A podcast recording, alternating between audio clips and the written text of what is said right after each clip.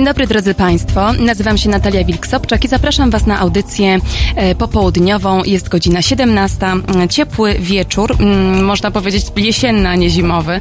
E, jakoś tak dziwnie ciepło, ociepliło się, ale oczywiście wiemy, że to jest, są skutki tego zmianu klimatu, jaki, e, jaki mamy, jakiego doświadczamy. Moją gościnią dzisiaj jest Alena Mackiewicz i porozmawiamy o podróży do Peru, która odmieniła jej życie.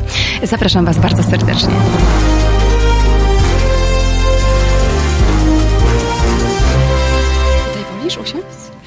Nie, nie, tam, tam. Dzień dobry raz jeszcze. E, moją gościnią jest Alena Mackiewicz. E, Alena jest e, psycholożką z wykształcenia. Jest psycholożką z wykształcenia, podróżniczką z zamiłowania. Wojtek Krzyżaniak nam tutaj pomaga się zorganizować przy kontuarze. Dziękujemy bardzo, Wojtek. Aleno, pracowałaś jako psycholog ile lat? Dziewięć, około dziesięć gdzieś tak, o. Mhm. Ale z tego co wiem, grała w tobie taka dusza artystyczna, muzyczna, bo jesteś z rodziny muzycznej, prawda? Masz także... Z tradycjami. Z tradycjami tak. muzycznymi, tak. E, I masz jeszcze jakieś wykształcenie muzyczne? Yy, mam szkołę średnią, podstawową, e, nie, nie całą średnią. Jakby ta, ta muzyka była u mnie od dziecka.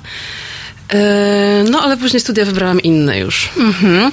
E, dlaczego ja się o to pytam? Bo mm, zaczniemy sobie tę naszą opowieść o um, pewnych odkryciach e, Aleny. Zaczniemy ją od um, odwagi, od gestu odwagi, dlatego że um, Alena zdecydowała się zrezygnować z pracy jako psycholog i wyruszyć w podróż do Peru. Jakoś tak ją ciągnęło do tego Peru. Zmieniła kompletnie swoje życie w ten sposób, odkryła coś w tej podróży, E, coś dużo bardziej, mm, dużo głębszego niż e, siebie samą w pierwszym lustrze, które napotkała. E, odkryła coś o swojej rodzinie i, i, i przepracowała to bardzo gruntownie. Chciałabym, Aleno, żebyś opowiedziała o swojej podróży do Peru i dlaczego Peru? Nie wiem dlaczego Peru to była jakaś taka y, jakaś taka wewnętrzna wiedza, że Peru, Boliwia, tam mnie gdzieś ciągnie. Chyba zawsze mnie ciągnęło do Ameryki Południowej y, i gdzieś czułam, że nie do końca tutaj w, w, tych słowiańskich klimatach się tak mogę w pełni wyrazić, że bardziej ta taka gorąca, bezpośrednia y, natura, y, która tam jest, gdzieś mnie ciągnęła, wołało mnie tam. Tak sobie przynajmniej tłumaczyłam, że to może o to chodzi wtedy. Ale bardzo długo po prostu nie jechałam nigdzie w świat dalej, poza Europę, bo yy, no to tak jakby tam, tam coś ci się stanie, tam jest niebezpiecznie, tam jest bieda, jakby takie były u nas, u nas y, wydaje mi się, przekazy gdzieś i takie informacje, że, że, że to jest nie do końca bezpieczny pomysł. E, no i chyba musiało się w moim życiu tak e, posypać coś, żebym w końcu przestała się bać i gdzieś poszła za tym, co, co tam na dnie duszy mm-hmm. cały czas było. E, gdzieś ten moment też taki miałam na studiach, że czułam, że mnie jakieś podróże, podróże w ogóle mnie wołają, ale no, dużo miałam w głowie lęków i nie odważyłam się po prostu na to. No tak, bo y, planowałaś, czy myślałaś o tym, żeby podróżować, ale y, pewnie y, pragnęłaś podróżować y, sama, samotnie? Y, tak to wyglądało? Czy raczej szukałaś jakiegoś towarzysza, towarzyszów? Teraz? Tak, kiedyś? Mhm, kiedyś, tak. to nawet w ogóle nie wyszłam poza ten moment. Y, bardzo szybko to w sobie stłumiłam, dlatego że po prostu czułam, że podróżowanie mnie pociąga. Też dużo podróżowałam od zawsze, i, ale to, to jakby nie, to nie było związane z doświadczeniami. Po prostu to gdzieś było taka taka w sercu gdzieś taka, taka podróże, nie? Taka, mm -hmm. Takie czucie. I... Pytam się o to dlatego, że to bardzo często jest taki Aha. E, ten lęk e, kobiety, prawda, przed podróżami um, samotnymi, tak można powiedzieć, tak? tak? Czyli takie w pojedynkę po prostu. Tak, nawet napisałam o tym tak, takie opowiadanie właśnie o kobietach, dlaczego kobiety nie, nie mogą podróżować same. Jest, jest to jakiś wątek. Natomiast e, wtedy to było tak, że się zastanawiałam, a jak ja się utrzymam, czy ja sobie w ogóle poradzę, nie mam takiego zawodu typu, nie wiem, nie jestem reporterką albo kimś. To był dopiero koniec studiów studiów, studiowałam psychologię, więc w ogóle to było takie dla mnie, potrafiłam z tego wyobrazić i po prostu yy, wymyśliłam sobie coś innego, że, że myślałam sobie, że praca jako psycholog to też jest taka podróż z każdym człowiekiem do jego świata. E, ale myślę, że to nie zaspokoiło tak naprawdę tego czegoś. E, oczywiście to też był niesamowicie wzbogacający czas i dużo się nauczyłam jako psycholog pracując, no ale gdzieś później doszłam do tego muru, że no nie, jakby to nie jestem ja, to nie, to nie jest dla mnie. Mm-hmm. No właśnie, to jest e, bardzo trudno e, po latach, po iluś tam latach, w twoim przypadku na przykład, byłaś psychologiem 8 lat, 10 lat, tak? Tak, tak około... To jest taki du, to, to, dość spory okres, prawda, pracy w jednym zawodzie i w, wykonując tę jedną pracę, tak? E, można dość konkretnie wyżłobić sobie te kolejne, z których dość trudno jest potem wyjść, tak? Jesteś oczywiście młodą osobą i czujesz że możesz, e, czy poczułaś w pewnym momencie, że mhm. oczywiście możesz to zmienić, tak? tak? Natomiast właśnie dlatego rozmawiamy o tym, o tym, tym geście odwagi, wyjścia z tych kolejn, e, żeby e, zainspirować inne osoby do tego, żeby może też spojrzały na swój potencjał z innej strony i może odkryły w sobie coś jeszcze innego. Mhm. To się tak dosyć niewinnie u ciebie zaczęło, a potem mhm. bardzo poważny przebieg taki psychoterapeutyczny miało w twoim przypadku. Tak. Więc pojechałaś, poleciałaś do tego Peru. E, I co tam robiłaś? No na początek to tak starałam się odkryć w ogóle, o czym jest ta podróż, co mnie tak woła, nie? Co to jest za jakaś... Zresztą chyba e, wydaje mi się, że w ogóle ten moment takiego pójścia w przygodę zaczął się wcześniej, kiedy postanowiłam zaufać temu, że okej, okay, to jakby przestałam pracować jako psycholog, zaczęłam się szkolić e, w uczeniu angielskiego, żeby mieć coś innego w zanadrzu, jak będę chciała podjąć gdzieś pracę właśnie w południowej Ameryce.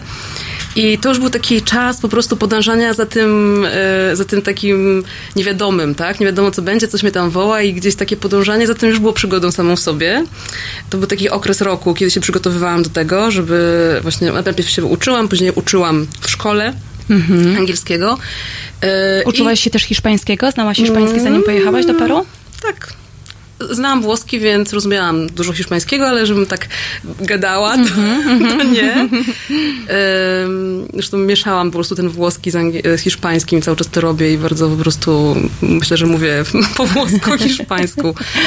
Także... Ale Włosi z Hiszpanami się bardzo fajnie dogadują, prawda? Tak. Tak, tak mówiąc tak. po włosku, rozmawiając z kimś, kto mówi po hiszpańsku, można się dogadać. Tak, bez problemu. Mhm. No więc pojechałam i to był taki rzut na głęboką wodę. Poleciałam sama, zostawiłam y, wszystko w jakimś takim porządku tutaj, wzięłam plecak i tak kompletnie pojechałam i bardzo szybko wylądowałam w bardzo komfortowym miejscu. Ale poczekaj chwileczkę, bo zanim tam dotarłaś, tak. powiedziałaś przed chwilką, że coś się w twoim e, życiu e, posypało, tak? Coś się gdzieś zdemontowało, tak, no nie? Tak, tak, Czy tak. mogłabyś powiedzieć, co to było? Bo tak. jaki to był mhm. impuls, który cię e, pociągnął do tego, że właśnie wzięłaś plecak, kupiłaś bilety i po prostu poleciałaś?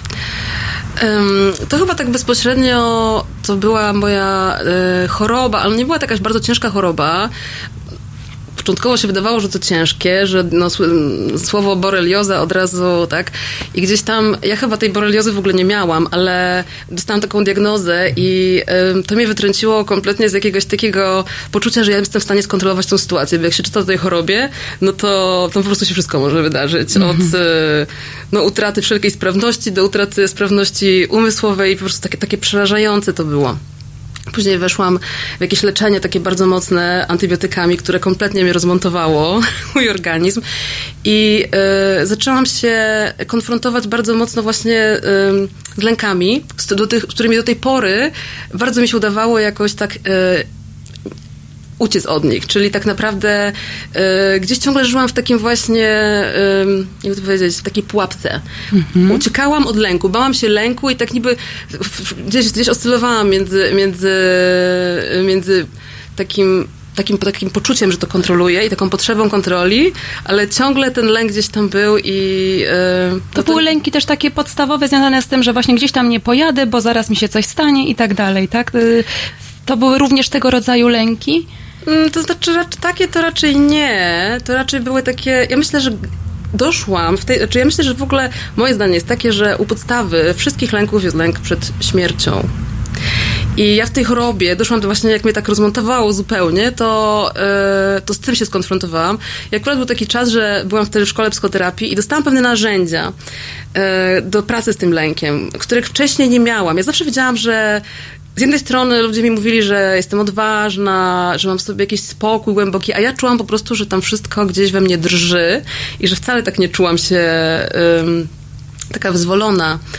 E, ale nie potrafiłam z tym pracować, nie wiedziałam, co z tym robić. I jak, jak byłam w szkole psychoterapii, to znalazłam taką inspirację, jak się z tym konfrontować, że tak trzeba frontem do dna i że to jakby nie chodzi o to, żeby przestać czuć ten dyskomfort związany z lękiem. Ale wejść w ten dyskomfort. Tylko wejść w niego, po prostu zmierzyć się z nim, przerobić, więc po prostu nauczyłam się wyobrażać sobie te wszystkie najgorsze scenariusze, jakie się mogą zdarzyć na przykład, nie? I że to mi pomaga, to już tak jakby ten lęk y, trochę Aha. Opuszcza. To, to, to jak, to, jak, jak to wyobrażanie sobie tych najgorszych scenariuszy, jak to się ma do takiego pozytywnego, prawda, pozytywnej wizualizacji, które e, tak nas pozytywnie nastrajają do życia, prawda, wiesz, ten cały trend to, taki. To, nie chodzi o to, żeby no, no, w tym no. siedzieć, tylko o to, że na przykład mam lęk przed wyjechaniem, thinking, no, przed pojechaniem do Ameryki Południowej. Nie? To jest jakby historia z życia. Miałam taki lęk, że, e, że, że nie wiem, gdzieś tam mnie porwą i na narządy pójdę, czy coś takiego takiego. Doskonale nie? to rozumiem. O tym się mówi.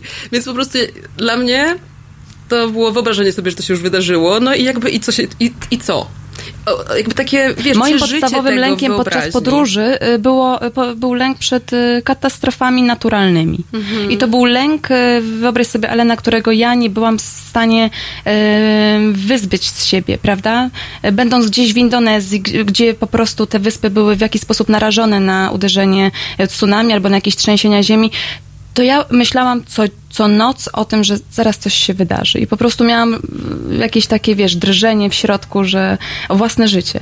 Mm, mm, no tak. No właśnie, właśnie, ten lęk przed śmiercią, nie? Tak. No więc wszystko w, ty, w, tym, w tym czasie tej choroby tak. Myślę, że przekroczyłam ten lęk w takim sensie, że ja się budziłam w nocy po, ty, po, tym, po tym leczeniu, które mnie tak strasznie zdewastowało. Budziłam się z takim uczuciem, że się rozpadam. I to było takie, jakby ja straciłam taką swoją bazową e, homeostazę.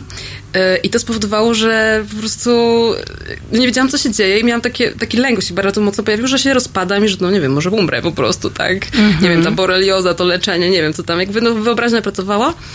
I, yy, I po prostu zaczęłam w to głęboko wchodzić. Tak, mnie tak się nauczyłam w tej szkole psychoterapii, że jak się wejdzie tak do głębi w jakieś uczucie, to ono w ogóle zmienia kierunek. Ono się staje czymś innym.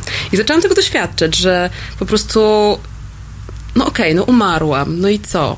I jakby coś tam dalej jest, tak? Na przykład w moim przypadku jest coś takiego, że ja gdzieś czuję, że to nie jest koniec e, życia.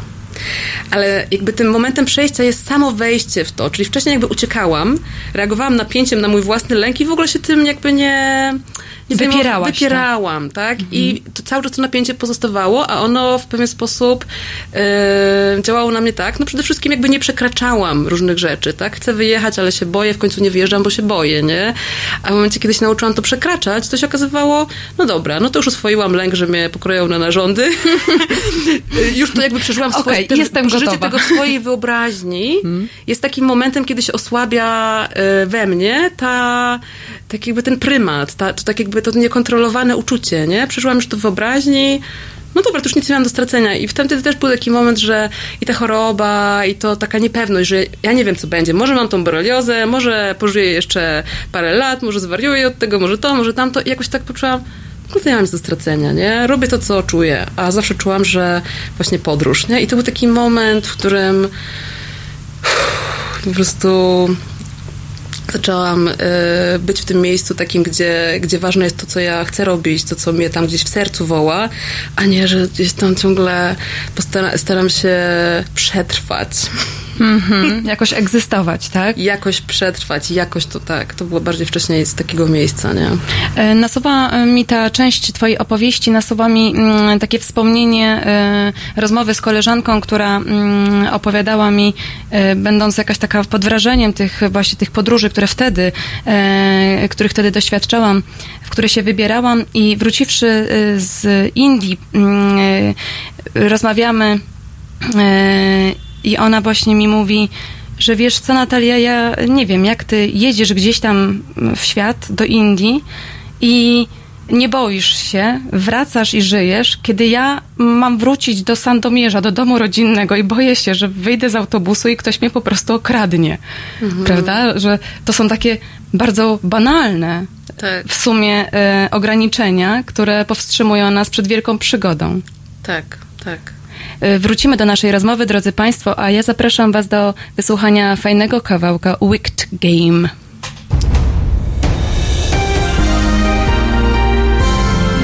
Poniedziałek od 21 do 23 telefony od Państwa odbiera Jacek Zimnik. Rozmowa, dialog, zrozumienie i żadnej agresji.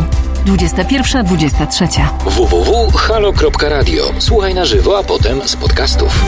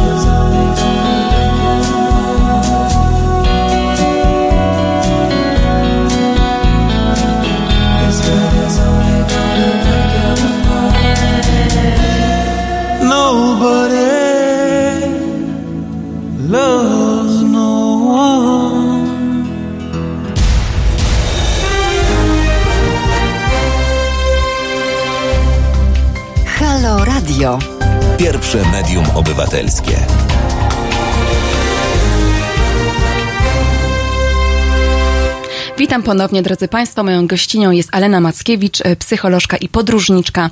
E, Alena zdecydowała się na podróż do Peru, która to podróż odmieniła jej życie, odmieniła ją, ją samą. E, opowiedz w takim razie, co w tym Peru odkryłaś? Hmm, w Peru bardzo dużo nowości. W ogóle to był dla mnie bardzo nowy świat. Ameryka Południowa mnie zupełnie zaskoczyła swoim swoją odmiennością, tak? Na początku biedą, e, gdzieś w porównaniu z, z tym, do czego jesteśmy przyzwyczajeni tutaj. E, I myślę, że te, ten pierwszy okres to był taki okres adaptacji. Też do wysokości, bo mieszkałam na 3000 metrów, więc wszystko trochę inaczej działa. Człowiek mhm. inaczej działa do jedzenia, do wody, która nie jest super czysta, trzeba bardzo uważać na to, gdzie się je, co się pije. E, no i też w ogóle bardzo ciekawy był świat, w który trafiłam, bo e, nie spodziewałam, znaczy tak nie do końca wiedziałam, gdzie jadę. Natomiast na początku myślałam, że to będzie gdzieś okolice Machu Picchu, bo tam wydawało mi się, że jest tak trochę bardziej, bardziej turystycznie i nie będzie to dla mnie taki szok jeszcze bez dobrego hiszpańskiego. I e, trafiłam do e, Świętej Doliny Inków, gdzie jest bardzo dużo ekspatów, którzy przyjeżdżają tam, to takie trochę new age, hipisowskie środowisko, eksperymentować różnymi roślinami mocy, które teraz są bardzo modne. E, ale też jest dużo artystów, dużo, dużo ludzi kreatywnych. W ogóle Peruwianczycy są niesamowicie e, artystycznym narodem. Tam jest e, niesamowicie dużo sztuki i muzyki, ale nie takiej sztuki, prawda, high level, że to jest mhm. sztuka, tylko to jest po prostu dla nich to jest, u nich to jest, to jest część ich życia. Pieśni, piosenki, tak, tkaniny, murale, wszędzie jest bardzo dużo kolorowych murali, na tych muralach są symbole ich święte. Oni są bardzo mocno e, cały czas w swojej rdzennej kulturze i to przenika się, wszystko przenika, tak? Nawet po prostu każdy symbol na, na ubraniu jest, jest związany e, z, znaczy to są symbole ochronne różnego rodzaju. Mm -hmm. Także, także to było wszystko bardzo takie dla mnie zaskakujące, ale też w jakiś sposób takie moje, że gdzieś tam czułam się bardzo dobrze, że to jest takie, nie wiem, takie naturalne, takie pozytywne, yy, nie gdzieś w głowie, tylko tak bardzo tu i teraz, takiej radości życia, prostej, wolne życie, też takie tempo, tak? Oczywiście to tempo mnie, yy, po prostu ukochałam to tempo bardzo szybko, chociaż było tak, że pies, przez pierwsze trzy miesiące, ponieważ miałam ten plan, że będę pracować, ale w sumie po tym roku pracy w szkole, jako nauczyciel angielskiego, pierwszy rok pracy, to tak fajny to był rok, ale wcale się tak nie spieszyłam z tą pracą.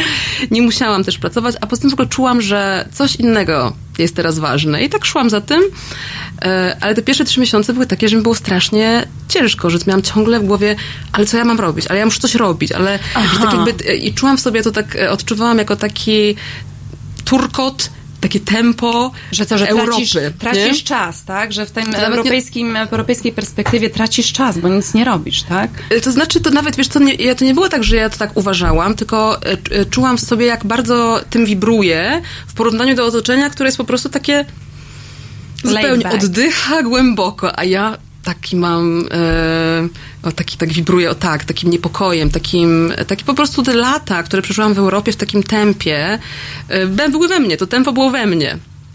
I tak ze trzy miesiące mi zajęło, żeby tak naprawdę spuścić to powietrze i dać sobie po prostu przyzwolenie, że okej, okay, po prostu pożyję, pobędę. Bardzo szybko pojawiła się muzyka, która w ogóle tutaj w Europie, jako że, jako że w ogóle miałam tą muzyczną całą przeszłość i w którymś momencie też chciałam e, zamiast psychologii śpiewać, zawsze chciałam śpiewać, ale dużo barier tutaj było. Tam się nagle po prostu wszystko zadziało. I moje, miałam uraz akustyczny wcześniej, e, więc jakby moje uszy były, były w porządku i przede wszystkim też dostałam bardzo taki pozytywny od, oddźwięk od ludzi, którego tutaj w Europie jakoś nie było.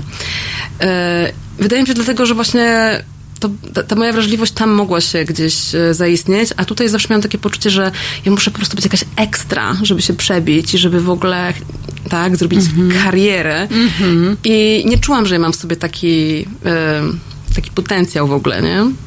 Dlatego też nie poszłam do pracy w korporacji, czy w ogóle jakimś takim, takim szybkim życiu. No i tam zaczęła się muzyka, więc to mnie też wciągnęło, yy, bo, bo to było po prostu bardzo piękne, dużo, dużo wspólnego grania z ludźmi, inspiracji, yy, uczenia się piosenek, uczenia się od siebie nawzajem, dżemowanie i wszystko takie naprawdę dobrej jakości, nie? Też te dobrzy muzycy tam byli.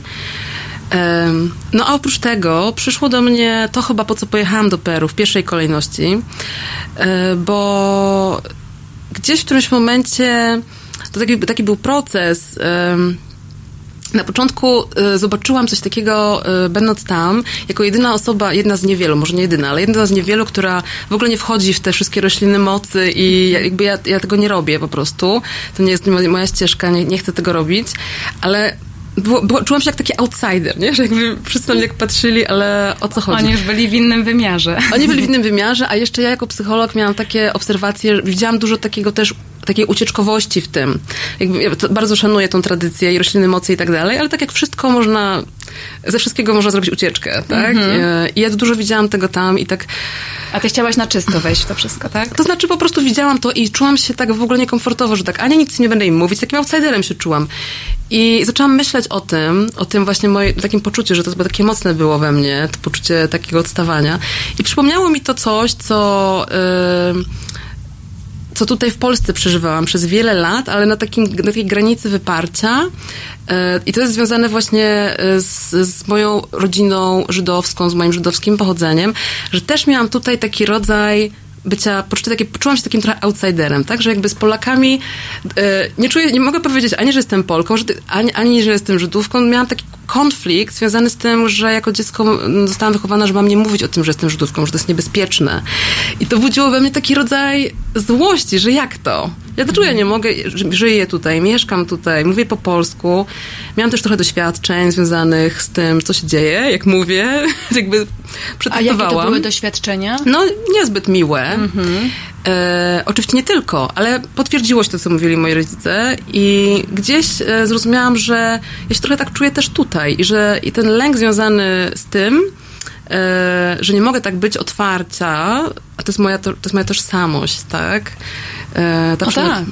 To, to jakoś tak powoduje, że jestem przyblokowana i, i zrozumiałam, że to jest bardzo ważne, że jeżeli ja chcę tworzyć, a chciałam, już wiedziałam, że, że chcę pójść bardziej artystyczną ścieżką, że to gdzieś jest bardziej mi bliskie, no to ja nie mogę tak się czuć.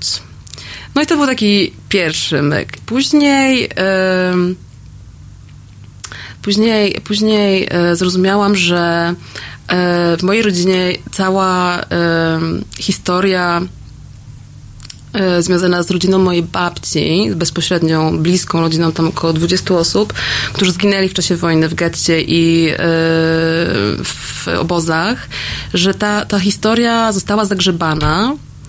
E, że oni, ci, te osoby zostały zapomniane w jakiś sposób, nawet ja nie potrafiłam powiedzieć, kto to był, e, i że to jest taka rzecz, którą powinno się jakby uszanować, powinno się ich, o nich pamiętać.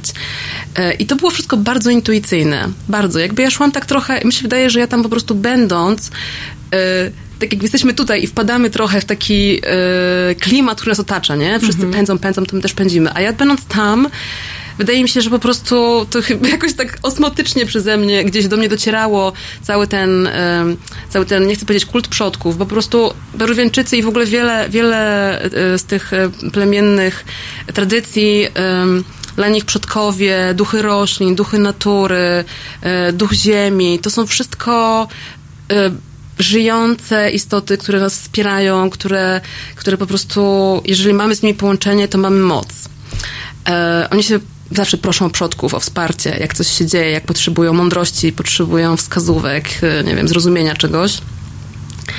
E, I tam e, jakoś to zaczęło u mnie, ten temat właśnie zaczął wybrzmiewać, że to było związane z tym, że moja mama zmarła 10 lat temu, nie, nie, jakby nie poczułam, że nigdy tak do końca jej nie pożegnałam. I jak chciałam ją pożegnać w jakiś taki symboliczny sposób, to poczułam, że tam jest w ogóle dużo osób do pożegnania i objawiło mi się to jako taka ważna rzecz, tak, że to jest coś takiego, co powinnam zrobić. Czułam to, że oni po prostu gdzieś tam są i czekają, y, żeby to zrobić, żeby ich pożegnać, żeby ich uszanować. I gdzieś tak du- dość, dość szybko po tym, jak to sobie uświadomiłam, e, poczułam, że jakby mój czas, to co miałam tam w tym Peru, e, po, to, po, to, po, to, to po co tam przyjechałam, gdzieś się dopełniło. Ale tak nie chciałam od razu wracać, bo mi się to spodobało, że jestem, jestem gdzieś tam, prawda, daleko od wszystkiego w cudownym miejscu. Ta, natu- ta natura po prostu mnie też tak karmiła. Koiła cię Koiła, bardzo. po prostu się tak nauczyłam, że rano sobie wychodzę z kawką, śpiewam, gram, komponuję, później gdzieś tam jakieś granie z kimś tam, no po prostu taka kreatywność i ta, ta, ta w ogóle Święta Dolina Inków jest dlatego święta, oni dlatego nazwali świętą tą dolinę, ponieważ jest niesamowicie urodzajna, żyzna, jest takim cudem dla Inków. Oni tam sobie po prostu, była cudem dla Inków, oni sobie tam zrobili centrum swojego imperium, Cusco to było oni to nazwali pępkiem świata. I rzeczywiście jest tam po prostu taka energia życia, kolory, barwy. Mm, Uro- żyje to miejsce. Takim, urodzaj Tak. na wielu e, poziomach, tak? Tak, więc ja tam po prostu fantastycznie też jakby odżywałam. Em, no ale no nieubłagalnie trzeba było wrócić. Podziały się pewne rzeczy, które mnie tutaj tak szybciej sprowadziły niż planowałam, rodzinne. E, No ale wiedziałam, że muszę wrócić i się zająć tym. E, I sobie wyobrażałam po prostu, że zrobię jakieś miejsce pamięci dla tej rodziny. E, i już wcześniej kiedyś o tym myślałam, żeby zrobić takie miejsce pamięci, symboliczny kamień, coś, po prostu płyta. Tylko, że wcześniej zawsze było coś takiego, no tak, ale to trzeba włożyć w to pieniądze i nikt mnie nie wspierał w tym, nikt nie powiedział, przyklasnął w rodzinie, dobra, zróbmy to, to jest ważne. Tylko tak każdy, no dobra, no jak coś tam byli, chcesz, umarli, tak, no to jest przeszłość, nie warto, tak, jakby się tak w tym angażować. Więc ja to gdzieś też odpuszczałam. A będąc e, w Peru, ym, wydaje mi się, że to zintegrowałam w sobie, że to jednak trzeba zrobić, że to jest ważne. Poczułam to bardzo mocno.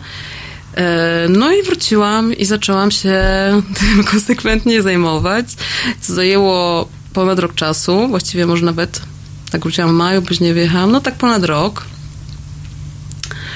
E, No i zrobiłam to. Jak wyglądało przygotowanie tej ceremonii pożegnalnej? E, Rozumiem, że musiałaś wcześniej też powiadomić swoich e, członków e, rodziny roz, rozsianej po różnych miejscach Tak, w świecie. tak, tak, tak, e, Część z nich żyje w Izraelu, Tak. więc z jakim wyprzedzeniem zaczęłaś to wszystko planować? No to też jakby tak w ogóle szłam trochę za tropem intuicji, bo na początku to mi się wydawało, że ja po prostu przyjadę, znajdę miejsce, wklepię tą tablicę, zrobię jakieś pożegnanie i ruszę dalej, nie? Jakoś tak chciałam się prześlizgnąć, ale jeszcze tego nie wiedziałam, że, że to, że, że się prześlizgiwać. Wydawało mi się to adekwatne. No ale jak wróciłam, już będąc tutaj, zaczęłam tak się zastanawiać, no ale jak to zrobić tak dobrze, tak? Żeby, bo ja niejako czułam, że te dusze gdzieś po prostu gdzieś ugrzęzły i czułam taką, taką odpowiedzialność na sobie, że po prostu je trzeba pożegnać, przeprowadzić. Tak, też miałam gdzieś tak w głowie, że przypominało mi się to, że w wielu kulturach się mówi, że jak człowieka się nie, nie pochowa, nie pożegna, to że ta dusza jakby nie może przejść gdzieś tam dalej. I e, nie wiem, wiem, że dla wielu osób może brzmieć e, jakoś e, wariacko, ale ja po prostu to poczułam, że tak jest i że i że to jest mój obowiązek to zrobić, po prostu. Bo ktoś tego nie zrobił wcześniej. Dla mojej babci może to było za dużo, bo to była jej bezpośrednia rodzina. Moja mama może, no nie wiadomo, po prostu Bezpośrednio po wojnie, prawda? Więc może jeszcze za wcześnie, za świeżo, prawda? za trudno. Y, może też jakby brak tej tradycji, która jest właśnie tam taka mocna, y, zrozumienia tego połączenia z przodkami, którą oni mają i tej świadomości, też wydaje mi się, że po prostu powoduje, że ludzie mogą nie myśleć o tym, że to ma znaczenie, tak? Że to nie, można sobie nie zdawać sprawy z tego, jakie to ma znaczenie.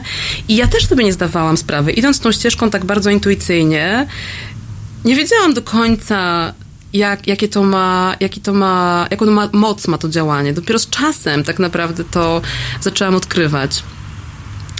E, tak więc po prostu szłam tak za tropem intuicji, zaczęłam się wczuwać, no co właściwie jest tym, tym moim przodkom, tym duszom potrzebne, żeby, żeby, e, żeby ten jakby zakończyć ten cykl, tak? Żeby pożegnać ich, żeby dać, em, żeby ta śmierć nie była taką kością gdzieś Mhm. y, w, tym, w tym organizmie rodziny, bo też jakby ucząc się tego wszystkiego, bardzo mocno uzyskałam takie, takie poczucie, że rodzina jest że to drzewo rodzinne, to, że my piszemy drzewo, robimy drzewo rodzinne, to nie jest przypadek, że my robimy to drzewo, że my jesteśmy bardzo mocno połączeni Oczywiście jako psycholog też to wszystko gdzieś tam wiedziałam na studiach i tak dalej, ale tu miałam takie organiczne doświadczenie tego poprzez własny przykład tego, co tu się działo. Teraz powiem, w jaki sposób to rozpoznawałam, w jaki sposób tego, tego o tym się uczyłam. No ale przyszła do mnie taka, um, takie poczucie, że powinnam zaprosić rodzinę, że to nie jest tylko moja sprawa, że jest ta rodzina, która jest po całym świecie rozrzucona, ale że to oni są bezpośrednio związani z tą rodziną, która, to mojej babci. Moja babcia miała, tam była bardzo duża żydowska rodzina, wtedy były te rodziny bardzo duże, ona miała, ona była dziesiąta, e, i te rodziny, które. Cztery osoby przetrwały z tej rodziny. Trzy, przepraszam. Rodzeństwo, trójka rodzeństwa i dwóch siostrzeńców, czyli pięcioro, tak? Mhm. Przetrwało. E, I oni założyli też właśnie bardzo, bardzo rozleś, rozrośli się w tych, w tych rodzinach dalszych. No więc, a ja w ogóle nie znałam e, większości, 70% tych osób w ogóle nie znałam, więc to był taki w ogóle temat, jak to zrobić. E, jak do czułam, nich dotrzeć, tak. prawda? Tak, jak ich poznać? Trochę czułam, że tak, e, po takim kruchym lodzie e, stąpam, no bo jakby w ogóle jestem osobą obcą dla nich, znikąd, tak? Znaczy jestem rodziną, ale nigdy mnie nie widzieli. Więc to był taki e, pierwszy opór, e, żeby napisać o tym, żeby ich zaprosić. No, wiesz, zdawałam sobie sprawę, że to może być takie odgrzebywanie jakichś starych ran dla niektórych. No ale się okazało, że jakoś e, wszechświat mi sprzyjał. I odezwała się do mnie część rodziny Izraela, którzy po prostu tak bardzo, tak całym sercem to wsparli. I później byli, oni bardzo mi pomagali, oni zaczęli kontaktować się z resztą rodziny. Okazało się w ogóle, czego też nie wiedziałam, że 70 osób w ogóle jest w tym Izraelu, tylko jakby z tej, z tego siostrzeńca mojej babci, który tam założył rodzinę. 70, 70 osób. osób w tej mhm. chwili. E, jakby mam jeszcze więcej z innych stron, ale z jednego siostrzeńca, który przetrwał. To nie jest 5 osób, to jest 70 osób tak, w rodzinie. 70 osób, tak. Mhm. E, jedna gałąź. No to e, tak, tu się bardzo ucieszyłam. E, to trwało, to nie było tak od razu. Część osób w Izraelu w ogóle nie, nie, nie chciała przyjechać. To był taki proces. To, to, był taki proces otwierania się na to też myślę w nich.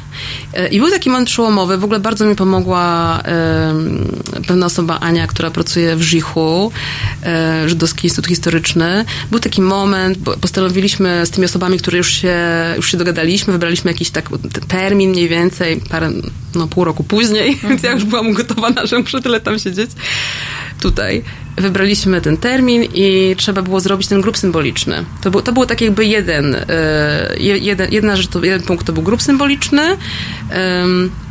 I postanowiliśmy też jechać do Treblinki, bo tam prawdopodobnie ta rodzina e, została wymordowana. I ten, ten program i wszystko jakby to powstało. To w ogóle było, przez to, że ja nie znałam większości osób, to w ogóle takie było bardzo fluktuujące. Tak trochę po omacku, e, prawda? Bardzo po omacku. E, Jakby ale... dużo rzeczy musiałaś po drodze odkrywać. E, bardzo dużo rzeczy musiałaś odkrywać, musiałaś tak. włożyć dużo wysiłków to, żeby z, dowiedzieć się pod, też podstawowych informacji, czy to trebilinka, tak? Nie, znaczy tego nie, to są, to, to oczywiście, że są, to są przypuszczenia, ale na tak. przykład było dla mnie ważne, żeby nazwisko ustalić, które mm -hmm. było tym nazwiskiem, które oni używali, bo tak mało zostało po nich e, śladów, że to jakby było dla mnie ważne. Dostałam listy, okazało się, że w Izraelu moja rodzina ma mnóstwo listów, w ogóle listy jakieś pisane w czasie wojny, z całym opisem tego, co się dzieje. No po prostu zaczyna, zaczynałam czuć, jak duch po prostu tych ludzi zaczyna się materializować w moim życiu, jak zaczynam ich czuć, yy, rozumieć, co oni przeżywali. To w ogóle było bardzo przejmujące doświadczenie. Jeszcze tak wynikło z rządzeniem losu trochę, że mieszkałam wtedy na Muranowie przy Muzeum Polin. Yy, po prostu czułam w ogóle, mm-hmm. czułam też się w pewien sposób w ogóle prowadzona przez tych moich przodków. Pewne rzeczy się działy w taki sposób, że jak, jak, pamiętam, to mieszkanie wynajęłam i nie, nie mi się żadnego mieszkania innego wynająć. I tak spojrzałam, gdzie jestem, tu Polin, tutaj droga e, pamięci do Umszlak Placu, tu w ogóle grup zbiorowy. A też było tak, że dowiadywałam się, nie, nie, nie odkryłam tego wszystkiego naraz, bo miałam takie, miałam w ogóle takie też wyparcie, tak, tak bardzo gdzieś wewnętrznie się nauczyłam nie otwierać na to, że ja tylko tak spojrzałam, o Polin, o tablica, no dobra, chyba, chyba wiem, dlaczego tu jestem, bo tutaj po prostu nie będę miała wyjścia. Będę musiała się tym zająć. Każda rzecz będzie mi przypominać o tym. Prawda jest taka, że to było bardzo dla mnie trudne tak wejść w tą ciemność i yy, też miałam takie poczucie, że jak ja to organizuję, jak ja to ich zapraszam, to jakby jestem trochę powiedzmy, no, mistrzem ceremonii w jakiś sposób i muszę to, muszę ich trochę przeprowadzić przez ten proces. Oczywiście, że wszyscy to jakby, każdy coś wnosi, ale miałam takie poczucie, że no jakby to ta moja intencja i, i e, to, co ja, jak ja do tego podejdę, to będzie jakiś tam taki duch, prawda, przewodni tego. E, bardzo łatwo jest o jakieś gorące dyskusje e, w tych tematach. Polska, a to relacje. Po prostu tu czułam, że, że, że to jest ważne, żebym ja po prostu zrobiła to dobrze. Mm, I pewnym elementem tego też było to, że bardzo się mocno w to zanurzyłam, żeby w ogóle zrozumieć całą to doświadczenie, zrozumieć tamtych ludzi, kim oni byli.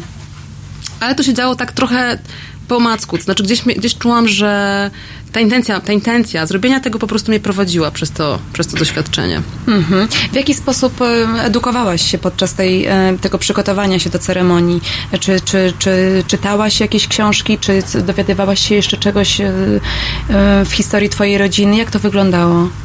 Znaczy, wiesz, to były takie główne punkty. Wiedziałam, że jakby to będzie takie, taki trochę coś na wzór pogrzebu, jakieś takie symboliczne pożegnanie, więc to był taki jeden punkt, jak to zrobić, żeby to było dobrze. I ostatecznie po prostu e, udało mi się jakby wszyscy razem, wspólnymi siłami. Po prostu stworzyłam przestrzeń trochę dla każdego, czyli jakby był i rabin, który i, i ta religijna część rodziny powiedziała swoje modlitwy i był em, taki, taki czas, po prostu każdy mógł coś powiedzieć. To się tak naturalnie stało w sumie, nie? Że jakby ja próbowałam to zaplanować, ale to w ogóle się nie udawało, no bo w ogóle były niesamowite emocje w rodzinie, że my się spotykamy, bo to w ogóle wiele osób się nie znało. Więc ja, ja tutaj próbowałam jakiś pion trzymać, ale to po prostu i jeszcze myślę, że dla wielu osób to było, to by oni jeszcze mieli jakiś taki swój e, proces związany z tym, że jadą do tej Polski pierwszy raz, tak? Ktoś tam mówi, e, no mój ojciec w ogóle by tego nie pochwalał, że ja do Polski przyjechałem, nie?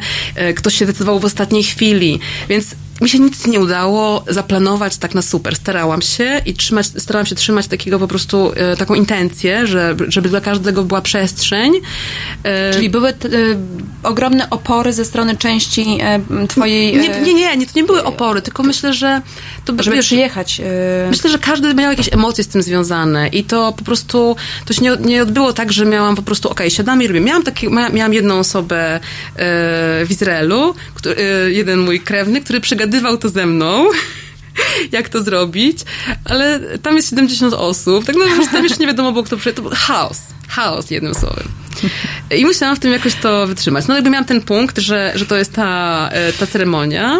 Później miałam taki punkt, że pierwsze spotkanie właśnie to się może, musimy jakoś poznać, w ogóle mieć czas dla siebie, żeby się troszkę oswoić, że my się spotykamy po raz pierwszy i w ogóle. I finalnie te 70 osób przyleciało? Nie, finalnie było nas 30. Okej. Trochę z Izraela, trochę, bo jeszcze rodzina z Francji była, to, i z Niemiec, to nie jest tylko Izrael, Tak, nie? Tam tak. są też inne miejsca. E, e, więc to było takie spotkanie, żeby, żeby się poznać i e, trzeci dzień to był wyjazd do Treblinki, też nie wszyscy pojechali, tylko ci, którzy chcieli. No bo tak jakby w ogóle tu nic nie było na przymus, nie? Mhm. Także, no, to była dla mnie bardzo, bardzo to było takie wyczerpujące w ogóle to, e, to przetrzymać. Byłaś takim szamanem trochę, prawda? Nie, Pełniłaś zupełnie- rolę takiego szamana, który przeprowadza innych przez ten obrzęd pożegnania zmarłych. Trochę E, tak, to tak, prawda? trochę tak I było. Jakby, e, no, Ale to, myślę, to że, tak, bardzo... że to było, wiesz, ja- jakby nie, nikogo- nie, nie czułam, że ja to prowadzę. Bardziej starałam się stworzyć przestrzeń, żebyśmy wszyscy czuli, że możemy to tego, jakby, intencja była, a przestrzeń, żeby każdy czuł, że e, może to po swojemu przeżyć, nie? Bo ja tak poczułam, że to jest ważne, żebyśmy byli w tym wszyscy, że to wszystkich dotyczy i każdy, kto chce, powinien móc przyjechać, powinien być poinformowany i zaproszony. E, No, później trochę było żywiołu, nie? Takim jeszcze ważnym momentem było rysowanie drzewa, bo ja postarałam, tak pomyślałam sobie, że dobrze będzie, jak narysuję takie drzewo i wszyscy zobaczą, jak jesteśmy w ogóle połączeni. Że zobaczą, zanim przyjadą, żeby się troszkę zidentyfikowali w ogóle z tymi ludźmi, którzy tu są i też na miejscu. I to było też dla mnie taka alchemia, bo widziałam pewne rzeczy, na przykład, które się powtarzają. Nie chcę wchodzić w szczegóły, nie? Ale że na przykład we wszystkich gałęziach tej rodziny powtarza się coś. Jakieś wydarzenie. Tak, jakiś, jakiś układ, nie? No tak. E, W ogóle też jakby czułam niesamowicie organicznie, jak ta rodzina taka, to drzewo też, miałam tak wręcz odczucie takiego drzewa, które po prostu było takie roz, roz, e, rozdarte na jakieś części i w tym procesie właśnie rozmawiania z różnymi ludźmi, e, osoby, które, ten, które zdecydowały się później, to czułam po prostu, jak to drzewo się tak łącz, scala. Mhm, tak, prostu to scala. było takie wręcz w ogóle jakieś dla mnie alchemiczne doświadczenie. Y, tak. W psychologii jest y, taki obszar, który mówi, prawda, o tym, że te wydarzenia, które pojawiały się w poprzednich pokoleniach, one y, powtarzają się także w kolejnych pokoleniach, tak? Tak. W przyszłych y, życiach. Tak, tak. I to, jak to się dzieje? Wiesz, to chyba tak, tak dużo nie wiem na ten temat, ale no mi się wydaje, że to jest właśnie, że to ma jakiś związek z tym, że jednak jesteśmy bardzo połączeni. I że no, jak- nawet może jakby spojrzeć gdzieś tam, jest rodzina i najpierw jest jedno pokolenie, a później ono się rozrasta, rozrasta i jest jakaś sprawa, powiedzmy, nierozwiązana. W Hellingerze też tak jest, nie? Mówi się o tym, jest nierozwiązana ta sprawa. I ona się później tak dubluje w kolejnych pokoleniach, a te pokolenia się rozrastają, rozrastają, te, prawda, to drzewo się rozrasta. No i, i mówi się nawet, tak, że jeżeli ty uzdrawiasz ym, siebie, ty uzdrawiasz też swoją rodzinę i swoich przodków, tak? Ja na przykład Jakby bardzo- kończysz tę sprawę? Możesz, tak, zmieniasz to. Zmieniasz to y, dla siebie, zmieniasz to dla, dla przyszłych pokoleń, ale często to się nie obywa bez tego, żeby wrócić tam do tego źródłowego wydarzenia i dlatego właśnie, myślę, że dlatego właśnie y, Indianie, oni proszą przodków o pomoc, bo my często już nie mamy dostępu do tego. My często już nie wiemy, co tam się wydarzyło ale jest gdzieś to zapisane w przestrzeni, której my możemy nie widzieć. Nie? Jakby jak, jak pracowałam z tym drzewem w ogóle i z tą całą w ogóle historią, ym, to ja to widziałam, tak, że jakby moja babcia ym, nie, nie przeżyła tej żałoby po tej rodzinie, została w żalu, to zostało gdzieś zepchnięte. Moja mama miała bardzo ciężkie życie, ciągle między życiem a śmiercią w swoim odczuciu. I ja od śmierci mojej mamy zaczęłam czuć, że w ogóle, gdzie jak zawsze miałam dużo planów, woli życia, zaczęłam czuć, że mnie w ogóle po prostu tak do grobu ciągnie. Wręcz miałam po prostu takie coś, że tak bym za tą mamą do tego grobu poszła, nie? I to nie było coś takiego, co ja czułam, że ja się z tym identyfikuję. Że tak za nią tęsknię, nie miałam jakiejś super relacji z nią, że to jest takie po prostu, bo tak mi jest ciężko bez niej. Więc ja myślę, że te, jakby te, te nierozwiązane rzeczy, gdzieś wcześniej wydaje się, że to może było, że to da- daleko i w ogóle nas nie dotyczy. Ale ja wierzę w to, że energia nie ucieka, po prostu nie rozpuszcza się o tak. Jeżeli ta, ta moja, moja babcia tutaj i pewnie inne osoby w tej rodzinie, też jakby nie znam wszystkich historii z tej rodziny, yy, można powiedzieć, że jakby utknęła w tej żałobie w jakiś sposób, tak? Ona chciała zawsze zrobić tablicę dla swojego ojca, chciała uhonorować tą rodzinę, nigdy tego nie zrobiła z jakiegoś powodu, tak? Być, może to było po prostu za trudne, e, za duże to było, nie mogła tego udźwignąć. I jakby nie, nie przetransformowała tego, tej, tego, tego żalu, tego, tej śmierci, tego niepogodzenia. Być może dlatego ja właśnie czułam takie niepogodzenie, że jak to, ja nie, mów, nie mogę mówić, że mam żydowskie korzenie, ja się nie zgadzam na to, to ja w ogóle nie jestem żadną Polką w takim razie, tak? Jakby ja to po prostu gdzieś, wydaje mi się, odziedziczyłam. I prawda jest taka, że w moim życiu było tak, że ja y, miałam marzenia, cele i ciągle miałam poczucie, że utykam gdzieś. To mi w ogóle po prostu nie chce, nie chce się zamanifestować. Nie mogłam tego zrozumieć, dlaczego, nie? Próbowałam na różne sposoby. I teraz E, odkryłaś tak, dlaczego. Tak, bo też po prostu poczułam w którymś momencie, że jak ja tego, to wszystko też było w tym okresie, kiedy bardzo na intuicji się opierałam, poczułam, przyjechałam z tego PR już taka w ogóle rozmuzykowana, to dobra, działam, działam i, i poczułam, że nie, ja w ogóle gdzieś w sercu czuję, w głębi, że dopóki ja nie, nie uporam się z tym, jest trochę tak, jakbym nie otworzyła przepływu. Tak to czułam. Jak nie otworzę tego przepływu, nie będzie płynąć moje życie. Później, jak już byłam w trakcie tego procesu, zrobiłam takie, em, takie spotkanie w ogóle w moją rodzinę, e, bo moje urodziny są w rocznicę powstania w getcie, co mnie też dosyć mocno irytowało w pewnym momencie. Ale zrobiłam takie spotkanie dla przodków z przyjaciółkami, z przyjaciółmi i e, śpiewaliśmy pieśni, różne takie właśnie trochę mm, kręgowe. E, jedna osoba wniosła taką pieśń e, Jesteście częścią mnie, z was wywodzę się. I to był taki moment, kiedy jakby ja się, ja się, jak się zmierzyłam z tym, dobra, to jest powstanie, to jest, to jest rocznica powstania w getcie, to jest jakieś przypomnienie o tej traumie, o tej tragedii tej rodziny, to są też moje urodziny. Kurka wodna, tak? No jakby, e, ale i, i postanowiłam, że uszanuję tych moich przodków i siebie, tak, swoje urodziny poprzez uszanowanie ich. Mhm. Przypomnienie ich. Tak, że jakby... Swoje własne urodziny. Tak, jakby że Rok to rocznie. jesteśmy, jesteśmy po prostu częścią siebie nawzajem, tak? Oni, oni e, są we mnie. I wtedy coś takiego się wydarzyło, że jakby ja zrozumiałam, wtedy się taki przełom wydarzył i zrozumiałam, że właśnie nie można utykać w tej, w tej, w tej tragedii. Nie można ut- utykać tylko we, wspomnie, we wspomnieniu tego, jak oni strasznie umarli i w tym, w, gdzieś w tym żalu, że ich nie ma, że mogli być i po prostu poczułam, że ja potrzebuję wrócić do tego miejsca, gdzie oni byli, kim oni byli, że mieli miłość, że mieli szczęście, że mieli życie. Zanim umarli, oni mieli życie. No właśnie, tak. I wrócenie do tego miejsca, takiego też właśnie wdzięczności za to, że ja jestem też, tak, oni byli częścią życia mojej babci. To była matka, ojciec, rodzeństwo. Matka zmarła przed wojną, ale ojciec. E, To mi odblokowało ten przepływ, tak, że zobaczyłam, że oprócz życia jest ta śmierć i to jakby to właśnie uhonorowanie, uszanowanie, zaproszenie ich i zaproszenie tego wszystkiego, co, co od nich mam, tak, e, no jestem częścią, mam to DNA, wszystko to jest połączone. E, Uzdrowiło to po prostu. Uzdrowiło E, ciebie. Uzdrowiło to tak, mnie. I później to wniosłam do tej ceremonii Tak. i do tego spotkania.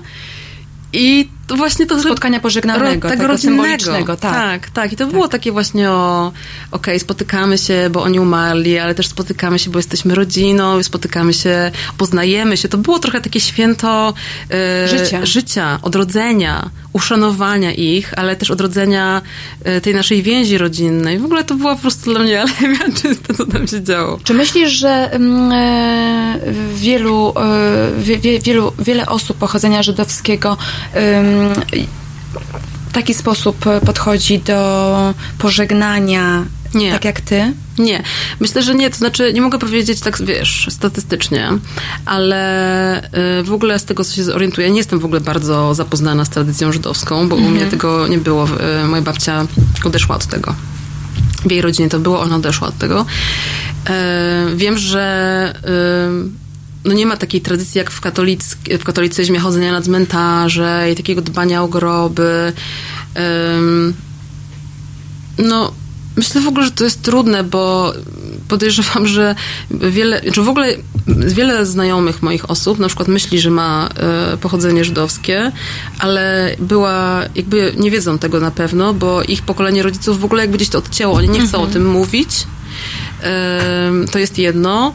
E, Myślę, że są też osoby, które mogą mieć poczucie, taki, taki właśnie ten lęk, który mi towarzyszy całe życie, że jakby to, okej, no jest to niewygodne, po coś tym zajmować, mogę żyć proactive, zajmować się czymś innym, tak? Tak, tak, Em, tak. Uciec od tego, Uciec prawda? od tego. A no, jak się okazuje, w moim przypadku to było jakieś kluczowe w ogóle i co jest w ogóle dla mnie niesamowite, to jak zmieniło to moją, moje poczucie tożsamości. Jak ja to wszystko tak e, zakończyłam, zrobiłam, to już oni wyjechali, ta moja rodzina, ten, ten cały, e, te całe ceremonie się odbyły. To jakoś e, później wyjechałam znowu do Peru i ja w ogóle czułam, że mi się zmieniło czucie e, tego, kim ja jestem.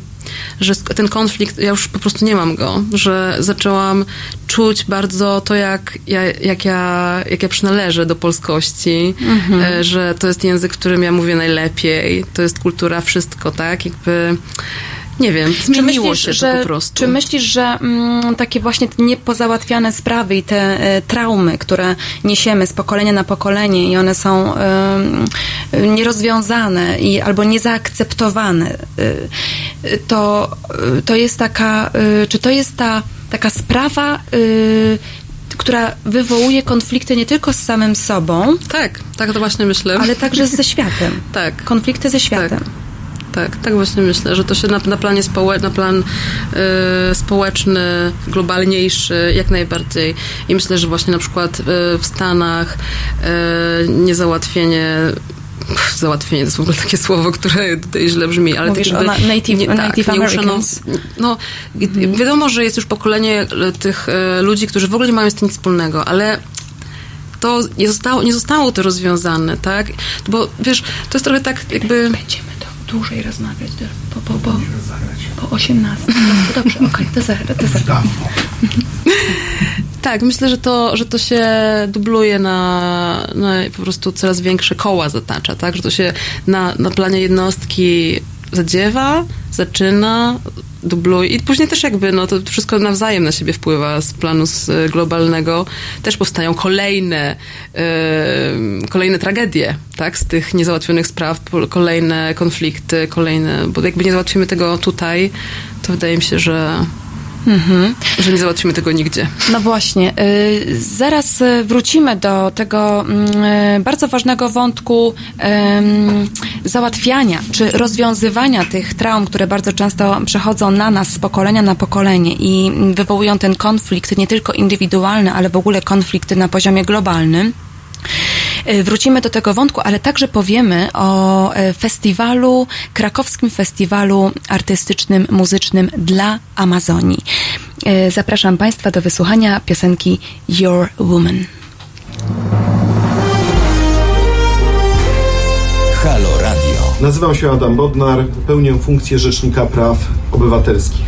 Szanowni Państwo, Zachęcam Państwa do wspierania Halo Radio. Każda złotówka się liczy, każda wpłata, darowizna, stałe zlecenie na koncie.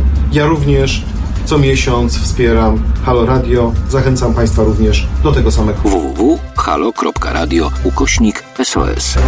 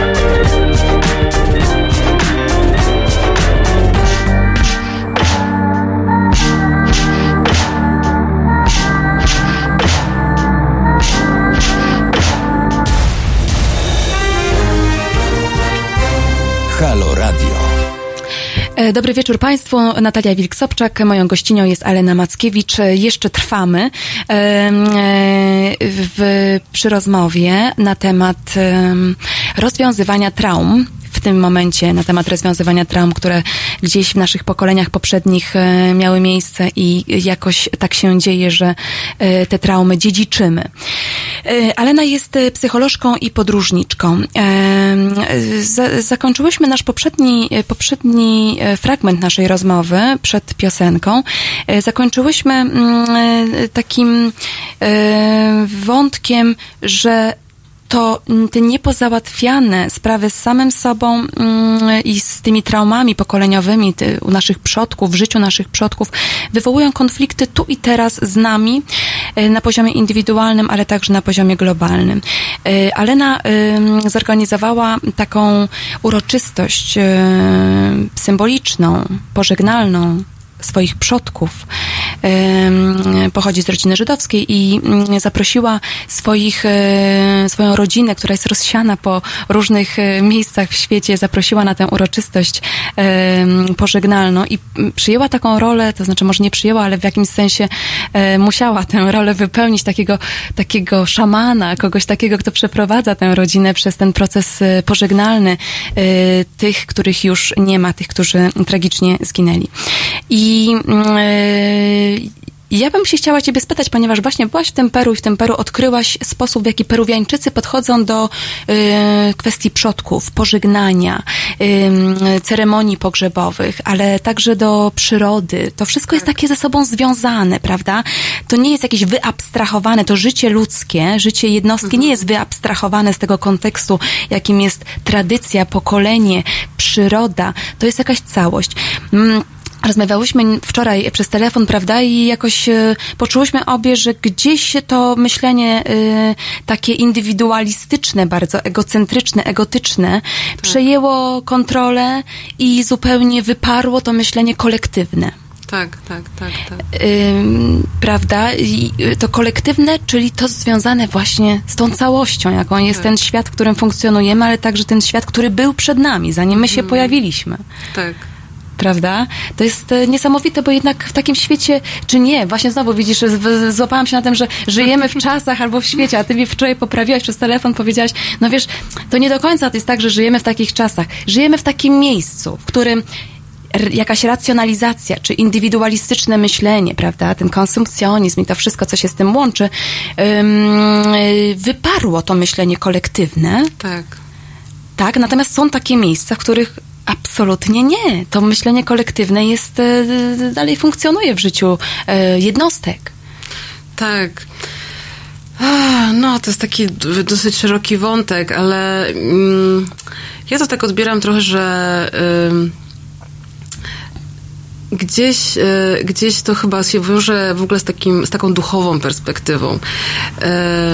Ja mam takie, takie poczucie, że, że w południowej Ameryce to oni, mają to poczucie takiego właśnie, że jesteśmy, jesteśmy jednym tak naprawdę, jesteśmy jedną całością.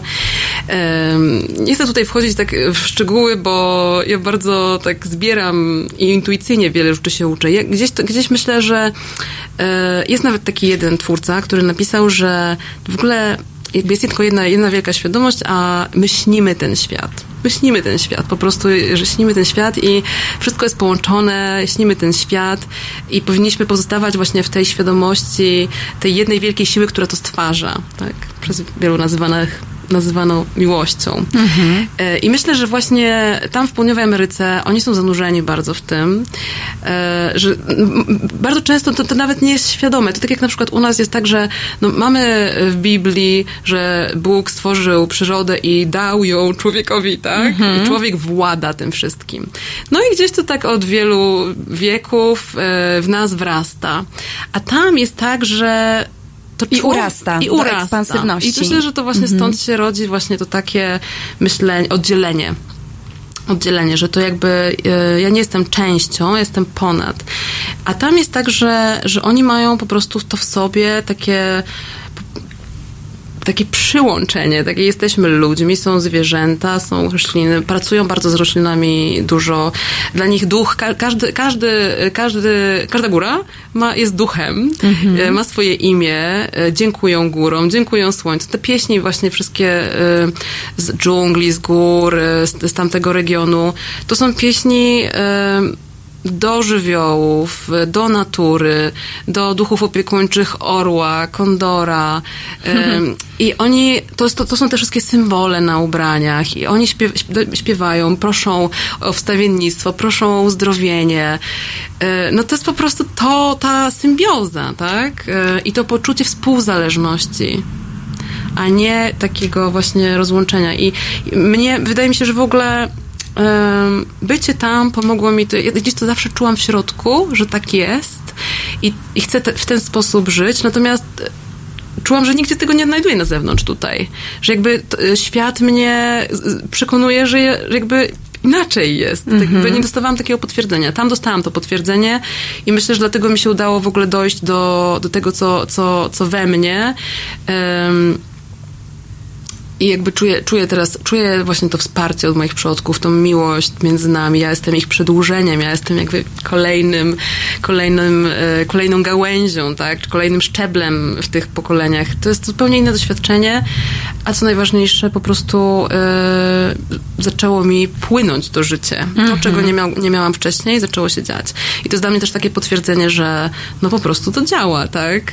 Ja cały czas jeszcze jestem w takim momencie, że w ogóle patrzę na to i mówię, Boże, w ogóle jaki to jest, jaki to jest, jaka to jest skala, że to tak się dzieje. Yy, A z drugiej strony to się okazuje takie łatwe. Po prostu wystarczy mieć tą w sobie pokorę, mieć ten szacunek do tych wszyscy, wszystkich, którzy byli przed nami, do tych, którzy będą po nas, do roślin, zwierząt i natury. I tyle. Po prostu i, i żyć w tym, w tym, w, tej, w tym szacunku, w tej, w tej pokorze, w tym dawaniu i braniu sobie nawzajem. I yy, no z tego płynie bardzo dużo wdzięczności, bardzo dużo szczęścia z tego płynie, bo się okazuje, że my nie jesteśmy tacy, tacy po prostu samotni i tacy bezsilni w sumie. Ja też tak, też tego stanu tak doświadczałam, taką bezsilność i samotność. E, No ja już nie chcę wracać do, takiego, do tego stanu. I te rzeczy, te wartości, o których mówisz, będziecie promować na krakowskim festiwalu muzycznym Tak, tak. dla Amazonii, Nie tylko muzycznym. Mhm. artystycznym. O Amazonii. O. Amazonii około dla Ama- amazońskim. Ko- około amazońskim, który odbędzie się już 19 stycznia w Krakowie. Tak. Czy możesz powiedzieć coś więcej o tym festiwalu? My jeszcze go e, opublikujemy, informacje na temat tego festiwalu na stronie Halo Radio, Em, ale drodzy Państwo, posłuchajmy, o czym jest ten festiwal. E, Ja zostałam zaproszona e, do tego festiwalu przez osobę, którą bardzo słabo znam, ale jest to grupa ludzi, którzy są, którzy kochają ten sposób właśnie myślenia i bycia w świecie. To ich bardzo inspiruje. Są amanazofilami, czy jakoś tak? Ama- Amazonofilami, wow. tak, to, Super. takie określe, określenie usłyszałam. No. E, ale generalnie są to osoby, którym jest bliska właśnie ta perspektywa. No i oczywiście wiele osób e, e, w ten sposób myślących i czujących porusza bardzo to, co się teraz dzieje z Amazonią. Em, no gdzieś po prostu zostają zaprzepaszczane razem z wycinaniem drzew. Te plemiona też tracą swoje miejsce.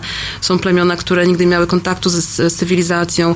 Jest bardzo dużo ludzi, którzy, je, którzy teraz jeżdżą do, do, do Amazonii, do Peru, do, do krajów e, tego regionu, żeby się po prostu uczyć od tych społeczności. To jest trend, który jest już od, od, od dawna, od, od nie wiem, 10 lat, więcej może. Jakoś obserwuję go bardzo wśród znajomych. E, I to się nasila, on jest coraz mocniejszy.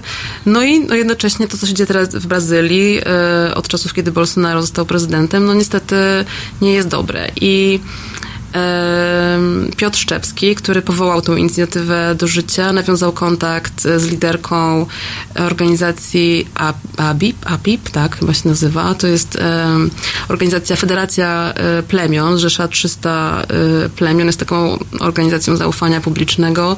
Liderką jest Sonia Guajarara. Nie wszyscy się nazywają ten Guayarera od plemienia, bo to jest plemię Guayarera i ona jest dosyć osobą e, mocno zaangażowaną. E, to, to jest, e, ta organizacja e, działa w Europie, oni jeżdżą, e, robią happeningi, mówią, byli w Brukseli, e, pokazują, to, mówią, nagłaśniają o wycince, o, o tym, o, o, o kopalniach, o odwiertach, o tym, że aktywiści też no, są w niebezpieczeństwie. Niedawno został jeden aktywista zabity. No więc e, Piotr Szczepski nawiązał kontakt właśnie z tą osobą i bezpośrednio do tej organizacji te pieniądze które e, zostaną zebrane, bo festiwal jest całkowicie benefitowy, e, nie, nie ma żadnego zarobku z niego. I połowa pieniędzy jest przeznaczona dla e, strażników lasu, to jest właśnie organizacja z plemienia Guayarera, a druga połowa jest przeznaczona do tej organizacji APIB na, na cele takie związane z aktywizacją literek e, kobiet tak, żeby, ta, ta, żeby kobiety ym, więcej zajmowały ym, ról takich, które, które mają więcej wpływu, tak, na, na to, co się dzieje. Także, także taki, taki jest, e, że tak powiem, I ten początek tego. festiwal odbędzie się 19 stycznia w Krakowie. Tak. Będą wykłady, będą koncerty, e, O której będą to się- warsztaty. o- o to będzie trwało cały dzień od 9 do 22.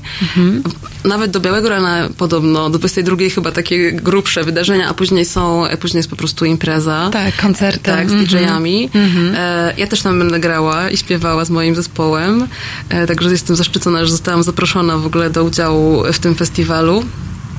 E, I też jest to, oprócz tego, że jest to zbiórka pieniędzy, to e, też e, intencją osób Piotra i jego zespołu są, jest takie po prostu właśnie a, szerzenie tego rodzaju świadomości, tej pamięci, że jesteśmy połączeni na, na dobre i na złe z Matką Ziemią. Po prostu ugrunto- gruntowanie się w tym. No, myślę, że jest teraz taki czas na świecie, że em, potrzebujemy tego. To jest pewna nadzieja, tak, że cały czas jeszcze możemy e, do tego wrócić. I możemy też pomóc e, na przykład właśnie tam w Amazonii, żeby, żeby te plemiona jednak przetrwały. Jest tam mnóstwo roślin w Amazonii. Amazonia jest taką apteką, prawda, planety. Oprócz tego, że zielonymi płucami. No cały czas jeszcze możemy za, zapobiec niszczeniu tego regionu. Mhm. Bardzo Ci dziękuję, Aleno. Moją gościnią, drodzy Państwo, moją i Państwa gościnią była mm, Alena Mackiewicz, psycholożka i podróżniczka oraz artystka. Mm, Będzie występowała na festiwalu e, dla Amazonii, e, który odbędzie się w Krakowie t- e, 19 stycznia.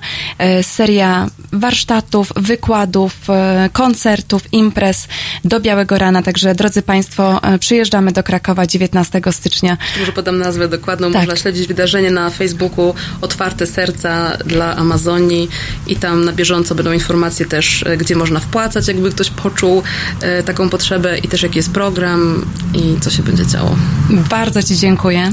Ja również bardzo dziękuję za to zaproszenie. Dzięki za rozmowę. E, No, drodzy Państwo, wspaniale, wspaniale się rozmawia z Aleną. Mogli, mogłybyśmy jeszcze dłużej rozmawiać, ale gość kolejny czeka. Naszym kolejnym gościem jest Alan mm, Cyprysiak, artysta, muzyk, tekściarz, mm, podróżnik też, e, uczestnik programu The Voice of Poland. E, No i proszę bardzo, dowiemy się jeszcze, co nam powie o sobie. E, Zapraszam. Jutro. Między 17 a 19 Agnieszka Żądło da upust swojej reporterskiej pasji. 17-19.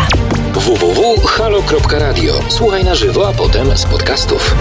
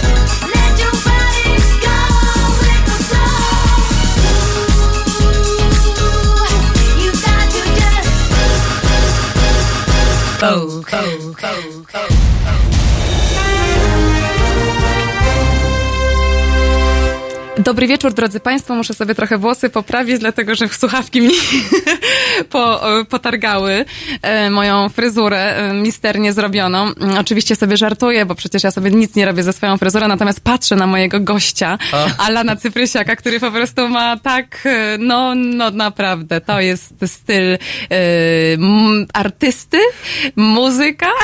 Aż musiałem się na siebie spojrzeć. Tak, możesz na siebie spojrzeć właśnie w, w ekranie, na ekranie. Natomiast ty byłeś, wydaje mi się, że byłeś szatynem.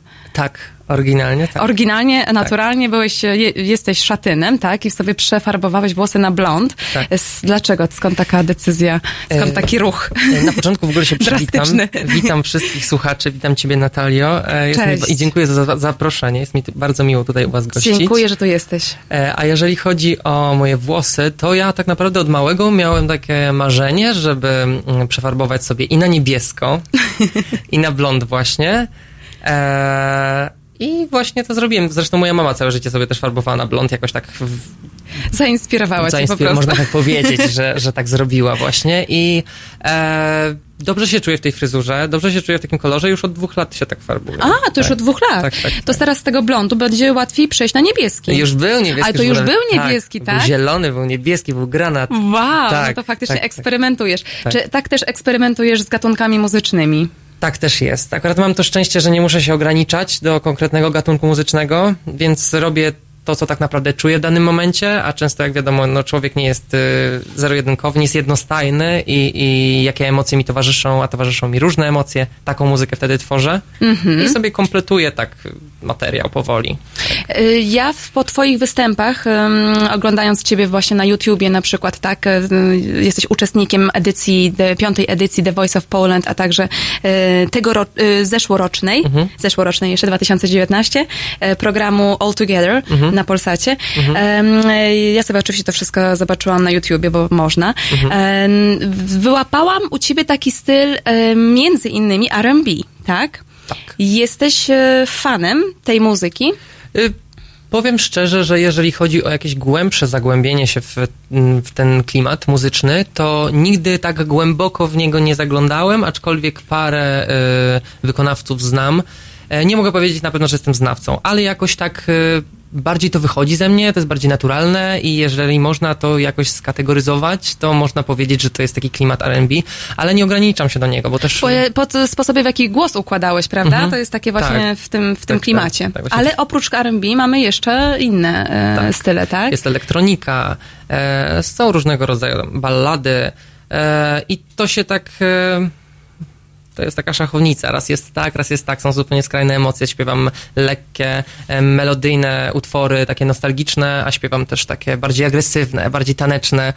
Bo tak jak powiedziałem, czasami czuję to tak, czasami czuję to tak. Czy to jakoś odzwierciedla twoją osobowość, twój temperament? Tak, borderline, istny borderline, tak. E, no szczerze mówiąc, ja jestem takim mm, nieprzewidywalnym człowiekiem, można powiedzieć, bo to jest tak, że jednego dnia ktoś może mnie e, poznać, e, jednego dnia i zobaczyć, że jestem spokojnym, e, takim cichym człowiekiem, a drugiego dnia na przykład będę taki bardziej agresywny, bardziej, może agresywny to źle powiedziane, bo to jest taki ma to negatywny wydźwięk, ale bardziej energiczny i taki Niespokojnie. Niespokojny, tak, tak, tak. No i jest, y, tutaj się dzieje taka burza e, cały czas, którą jest, e, którą ciężko jest tak naprawdę czasem opanować i to tak tym się objawia, że to, to są takie różne osobowości się jakby pokazują. Ale mówisz, często, y, znaczy trudno jest to opanować, ale z drugiej strony mm, fajnie to się przekłada na twoje tworzenie, tak? Znaczy i tak, ja nie mówię, że to jest coś złego, broń Boże. E, Jest, e, ja jestem po prostu taką, można powiedzieć, nieokreśloną osobowością. Jestem, jestem różny, ja się sam nie, nie, nie lubię się określać. Ja nie, Aha. mówię, mu, nie lubię mówić o sobie, kim jestem, bo jestem raz taki, raz jestem taki. Ja się jutro obudzę i będę zupełnie innym człowiekiem. E, I to jest fajne, tak, dokładnie. E, I mi jest tak dobrze. Ja się już dawno nauczyłem jakby żyć z samym sobą, jestem szczęśliwy z tego, jaki jestem i jakby akceptuję siebie w pełni. E, ale o Jezu, popłynąłem tak daleko, no, że trudno, zapomniałem trudno, wiesz, nie, nie akceptować siebie, jak wiesz, masz fajny głos e, i jesteś e, uroczym, e, przystojnym młodym mężczyzną, więc myślę, że, że, że i uśmiechniętym bardzo, Dziękuję, takim serdecznym, więc myślę, że trudno, trudno siebie po prostu nie akceptować Tak, w, takim, nie, no. w takiej wersji. No właśnie, bo tak, zacznijmy od początku. Jesteś absolwentem Akademii Muzycznej Fryderyka Chopina. Mhm. Państwowej Szkoły Muzycznej drugiego stopnia. Mhm. Państwowej Szkoły Muzycznej drugiego stopnia. Czy wcześniej miałeś jakąś edukację muzyczną? Chodziłeś do szkoły muzycznej? Jeżeli chodzi o edukację muzyczną, ja zacząłem ją stosunkowo późno i to wyglądało tak, że na początku zacząłem śpiewać w szkole podstawowej i tak naprawdę ktoś usłyszał, że śpiewam. E, Ja troszeczkę się wstydziłem wyjść przed szerszą publikę. E, Wyciągano mnie zawsze i jak już mnie wyciągnięto, to było super, dobrze się tam czułem, ale na samym początku były to tak naprawdę wystawienie, e, wystąpienia takie szkolne. Potem e, wyciągnęła mnie przyjaciółka Asia do e, prywatnej szkoły muzycznej, gdzie też tak zupełnie przypadkiem się tam znalazłem. Dostałem się do tej szkoły i ją skończyłem. A, a potem już ta pasja rozwinęła się na tyle, że mm, zachciałem to robić jako, chciałem z tego zrobić swój sposób na życie, bo e, tu się zidentyfikowałem jako wokalista, jakby mm, przylgnęło to do mnie na tyle mocno, że nie chciałem się z tym rozstawać i, i chciałem z tym żyć już do końca. E, I powiedziałem sobie, że to był 2000, 2014 rok, że przeprowadzę się do Warszawy specjalnie po to, żeby złożyć swoje papiery do szkoły muzycznej, pójść na egzamin, dostać się do tej szkoły i ją ukończyć. I, I tak się dostałeś. stało. I tak się stało, tak, jak sobie zaplanowałeś. Tak, dokładnie A tak. przyjechałeś e, skąd? Z Płońska. Z To jest, Płońska. tak, 70 kilometrów od Warszawy. Przyjechałeś do Warszawy, dostałeś się do szkoły muzycznej, ukończyłeś ją i e, rozpocząłeś karierę muzyczną od razu, czy jeszcze musiałeś się jakoś przedzierać przez różne e, szlaki, przestrzenie? Y, Jeżeli chodzi o środowisko muzyczne, powiem szczerze, że jest to takie bardzo hermetyczne środowisko. Jest tam bardzo trudno się dostać, żeby ogólnie mm, zagościć tam na dłużej, to po pierwsze, a po drugie, żeby się utrzymać na jakimś takim poziomie, żeby uzyskać rozpoznawalność, bo nawet szkoła muzyczna nauczyła mnie tego, że mm, jeżeli się wybiera zawód artystyczny, to jest tak, że jest się samemu sobie panem, E, ma się, na, można powiedzieć, że ma się większą swobodę taką życiową, bo ma się nieokreślony grafik od jakiejś tam godziny do jakiejś tam godziny, nie siedzi się w pracy, e, ale też jakby ta taka niezależność chwieje się czasami na takich, po, ma, ma takie podstawy chwiejne czasami, bo to wiadomo, że, że nie mamy nigdy z góry ustalonego etatu i nie mamy mi- comiesięcznej pensji, tylko czasami jest tak, że tych jobów jest dużo i zarabia się bardzo dużo, czasami zarabia się troszeczkę mniej i że trzeba po prostu się starać, trzeba się pokazywać, e, dlatego też e, jednym z celów moich założenia kanału na YouTubie było to, żeby się pokazać wokalnie i żeby pokazać, że ja też tworzę i że jestem. Tak. E, Dzięki temu też między innymi udało mi się zyskać jakby współpracowników, mogę to tak nazwać, muzyków, z którymi współpracowałem, współpracuję nadal. No i dzięki temu mam jakąś tam pozycję i mogę żyć tak naprawdę z tego, że jestem artystą. Czyli E, cały czas musisz swoją markę, ty sam musisz o swoją markę dbać, prawda? Budować ją nieustannie, tak, tak. w- podtrzymywać, tak? Tworzyć coś nowego. Tak. Tak, no ja właśnie patrząc na twoje występy, na twoje klipy, one są za każdym razem jakieś inne. Mhm. Ty jesteś, tak, tak jak właśnie powiedziałeś, że ty dzisiaj jesteś taki, ale jutro już jesteś Tak. inny. I to się też objawia w twoich, e, wizualnie wręcz, twoich klipach. Mhm. Y, Tak, bo tak jak powiedziałem, mam tę swobodę i jeszcze nawet jak zacząłem tworzyć swoje filmy i muzykę na kanał specjalnie, to miałem tyle pomysłów, które były wcześniej niewykorzystane, ponieważ e, ja jakby będąc tylko wokalistą byłem ograniczony do tego, że e, musiałem polegać na ludziach, którzy chcieli ze mną tworzyć tę muzykę. E, Musiałem polegać na ludziach, którzy na przykład chcieli mnie nagrać, bo wokalista sam będąc takim, nie jest nigdy takim autonomicznym bytem do końca, jeżeli nie nauczy się robić rzeczy, które też jakby wykraczają poza samo śpiewanie. E, na przykład ja doszedłem do, do wniosku, że jeśli chcę prężniej działać, że jeżeli chcę prężniej jakby pokazywać siebie i tworzyć, muszę sam zacząć się nagrywać. I w pewnym momencie e, kupiłem cały osprzęt, zrobiłem sobie domowe studio i zacząłem się nagrywać sami i wy, taki był tego wynik, że zacząłem co tydzień tak naprawdę wrzucać e, nowe, nowe utwory, bo miałem do tego motywację. Cieszyłem się, że mogę to robić. Na początku oczywiście był krew, pot i łzy, bo nie umiałem tego robić za bardzo. Na szczęście w życiu jest tak, że jak się chce coś robić i się jest dobrej myśli, to się pojawiają osoby, które pomagają. E, na przykład zupe- z takim zupełnym przypadkiem było to, że poprzez przyjaciółkę poznałem się z takim e, człowiekiem, który, e, którego korzenie e, są w Afryce. E, Chibeza Mvula się nazywa i z nim stworzyłem pierwszą epkę. e, właśnie takim trochę, trochę w klimatach R&B. Czy to jest e, człowiek z Botswany? Tak. Ach, Czy, tak, czyżbyś no, go znała? No oczywiście, że znam, e, z- oczywiście, Tak. że, że go znam, tylko przypomnij mi jego imię, bo ono jest trudne do wymówienia. Chibeza. Chibeza, tak. CB. Tak, CB, no właśnie, CB, okay. tak. CB, greetings for you if you're listening. Greetings for you, my friend. No tak, CB. To bardzo sympatyczny człowiek. Tak, i on mi bardzo pomógł. pomógł Muzyk, tak? Tak, Mhm. tak, tak. On zajmuje się głównie nagrywaniem, obrabianiem, taką produkcją. E, dzięki niemu powstała tak naprawdę moja pierwsza, pierwsza epka, taki mini album i jestem mu za to dozgonnie wdzięczny. Też jak on e, pracował e, nad moim wokalem i go na przykład produkował, to ja zawsze siedziałem obok niego, obserwowałem, co on robi i potem starałem się to u siebie w domu zrobić i też dzięki niemu umiem to, co umiem. Mhm. Jak dostałeś się do piątej edycji e, The Voice of Poland? Jeżeli o to Jak to się zaczęło, ta twoja przygoda z tym programem? Zaczęło to się tak, y, dostałem się za drugim razem. Za pierwszym się nie udało To było w dostać. którym roku? 2014. No dobra, Tak, okej. to, o Boże, ile to lat. No to to już Minęło. pięć lat temu, Tak. prawie sześć, Tak, nie? tak, Mhm. tak. E, I Czy to była jakaś taka trampolina, powiedzmy? w pewnym sensie tak, ale jeżeli się nie ma... Ja wtedy jestem zdania, że możliwe, że było to dla mnie troszeczkę za wcześnie, jeżeli chodzi o ten program. Ja nie byłem do końca określony. Mm, byłem też tr- troszeczkę naiwny, bo byłem... Miałem wtedy 20 nie wiem, ile, mam, 20 parę lat. E, nie mówmy o wieku.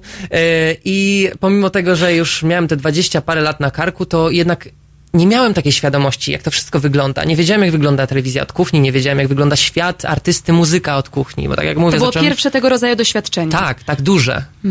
E, bo wcześniej wiadomo, chodziłem na castingi, ale to nie było tak, że od razu człowiek się dostawał, e, ani razu czasami się nie, przez wiele lat można było nigdzie nie dostać. E, ale jeżeli chodzi o tego voice'a, to był jakiś taki moment, kiedy mm, czułem taką pewność siebie, e, czułem taką, że, że potrafię to zrobić, a to jest bardzo ważne, bo jeżeli człowiek sam w siebie nie wierzy, to kto wtedy uwierzy w człowieka, jeżeli zobaczy, że, że on nie jest sam w stanie jakby zagwarantować, że on da radę. E, i, I mi się wydaje, że ta taka fala, którą miałem wtedy, pomogła mi też jakby się tam dostać, pokazać się w jakiś sposób, zaprezentować się w jakiś taki sposób, który zainteresował osoby będące po tej drugiej stronie. E, zaśpiewałem pio- piosenki, które mm, oryginalnie były zupełnie innej aranżacji. E, chciałem zaskoczyć troszeczkę jurorów tego castingu. I udało się. Ale tam chyba była jakaś taka sytuacja, że miałeś straszne zapalenie krtani, Tak. prawda? Bakteryjne Tak. zapalenie krtani. Tak. Jak Ja dałeś radę? Trzy dni przed e, nagraniami dostałem takiego zapalenia krtani, że nie byłem w stanie nawet mówić ledwo. To, to może powiedzieć fajny głos. Oczywiście taki trochę Tracy Chapman, Tak, prawda? tak, tak, tak. Mm, rozumiem to, ale trudno jest pewne dźwięki pokonać, no nie? I, a, w ogóle było trudno cokolwiek zrobić. Ja się męczyłem w momencie, kiedy mówiłem. Mi dożylnie wstrzykiwano sterydy, żebym ja w ogóle mógł mówić, a głowę to miałem tak spuchniętą od tych leków i od tego wszystkiego, bo tam jeszcze siedzieliśmy 11 godzin, że ja to już... Ale z jednej strony śmieszne było to, że ja, ja śmiałem się, że Marek Piekarczyk usłyszy taką chrypkę w głosie, to się odwróci i się odwrócił. E, a druga rzecz to dało mi to więcej swobody i takiego dystansu do tej sytuacji, bo może gdybym był zupełnie zdrowy, to bym sobie za bardzo chciał e, dobrze wypaść i chciałbym, za bardzo bym się zestresował, bo wiadomo, to się wiąże z olbrzymim stresem. Ja pamiętam jak tam jest taki tunel pod trybunami, e, i są tele, ustawione telewizory w tym tunelu i przechodziłem przez ten tunel i usłyszałem nagle taką wrzawę na tych trybunach, jak, jak ktoś przestał śpiewać i nagle wszyscy zaczęli klaskać. Ja myślałem, że się rozleje po prostu na podłodze. Tak się zestresowałem. To była tak duża dawka takich intensywnych, skrajnych emocji, że ja przez chwilę mówię, Boże, czy ja sobie z tym poradzę? Czy ja sobie z tym nie poradzę? Ale po chwili mówię, po to tu jestem. E, To jest po części spełnienie moich marzeń. E, traktuj to z dystansem, wszystko będzie dobrze, przynajmniej sobie porozmawiasz z jurorami, tak sobie mówiłem, bo, bo nie liczyłem w ogóle na to, że oni się odwrócą. No bo, bo, bo nie czułem się w stanie godnie, że mogę godnie się zaprezentować, że mogę godnie przedstawić to, czego naprawdę tak się uczyłem przez, przez tygodnie przed tym castingiem, bo ja miałem tę piosenkę w ogóle rozplanowaną, ja wiedziałem, co ja zrobię, e, wiedziałem każdą sekundę, miałem po prostu zaplanowaną e, w jakiś określony sposób i to wszystko diabli wzięli, musiałem tak naprawdę Musisz improwizować. im- improwizować tak naprawdę. Tak. no ale się odwrócili. Tak. Oprócz chyba Justyny yy, Steczkowskiej, Steczkowskiej, i chłopaków. E, od- Odwróciła się Edyta jako pierwsza Tak. i Marek Piekarczyk od razu potem się odwrócił. E, I to było bardzo, bardzo miłe. E, mi od razu tam łe- łezka spłynęła po chwili i już jak próbowałem się kontrolować, żeby tylko nie e, skrzeknąć tym moim wokalem, bo to były, to, bo to było w pewnym momencie już takie skrzeki szły, to były takie emocje, e, że pamiętam jak się Edyta odwróciła, to już po prostu odpuściłam jakakolwiek kontrola, zacząłem śpiewać, byłem szczęśliwy, zacząłem tam, o, no tak, ja do, do dzisiaj mam taką pozytywną kotwicę, jak patrzę na ten film, że, że daje mi to dużo szczęścia, bo to, bo pamiętam, że miałem takie uczucie, że jakby się po prostu bramy niebios przede mną otworzyły, bo no, tak jak mówię, byłem nawet mentalnie można powiedzieć, że byłem młody i to było takim moim marzeniem, żeby znaleźć się w takim programie. I to się spełniło. No i byłeś w tym programie, twoją e, nauczycielką była Edyta Górniak, tak? Tak. E, I, i czy, co wyniosłeś się z tego, z tego doświadczenia muzycznego, edukacyjnego z nią? Y, Jeżeli chodzi o, mm, to tak jak widzowie wiedzą, to, to jest wiele godzin nagrań. Tak naprawdę nie widzimy się aż naprawdę, jeżeli cały dzień zdjęciowy trwa kilkanaście godzin, no to my się widzimy raptem kilka godzin, to tak, to i, część to jest oczekiwanie, bo trzeba na każdym e, jakby się skupić uczestniku. E, ale to, czego mnie nauczyła Edyta, jak już widzieliśmy się i mieliśmy nawet chwilę, żeby porozmawiać razem, nawet tak e, w- w cztery oczy, e, to to, że e, na pewno pokazała mi, e, może nawet nie tyle pokazała, co uświadomiła mnie, że rzeczy, które posiadam w, głosie, e, jestem i mogę i powinienem częściej wykorzystywać. Tak też nie byłem pewny co do tego, troszeczkę się tego wstydziłem, bo mm, pamiętam mając mutację, nie mogłem śpiewać dobrze wysokich dźwięków i wszystko próbowałem zrobić falsetem, żeby po prostu coś sobie dośpiewać. Śpiewałem, śpiewałem drugie głosy. E, też mi się fajnie rozwinął może dzięki temu słuch muzyczny.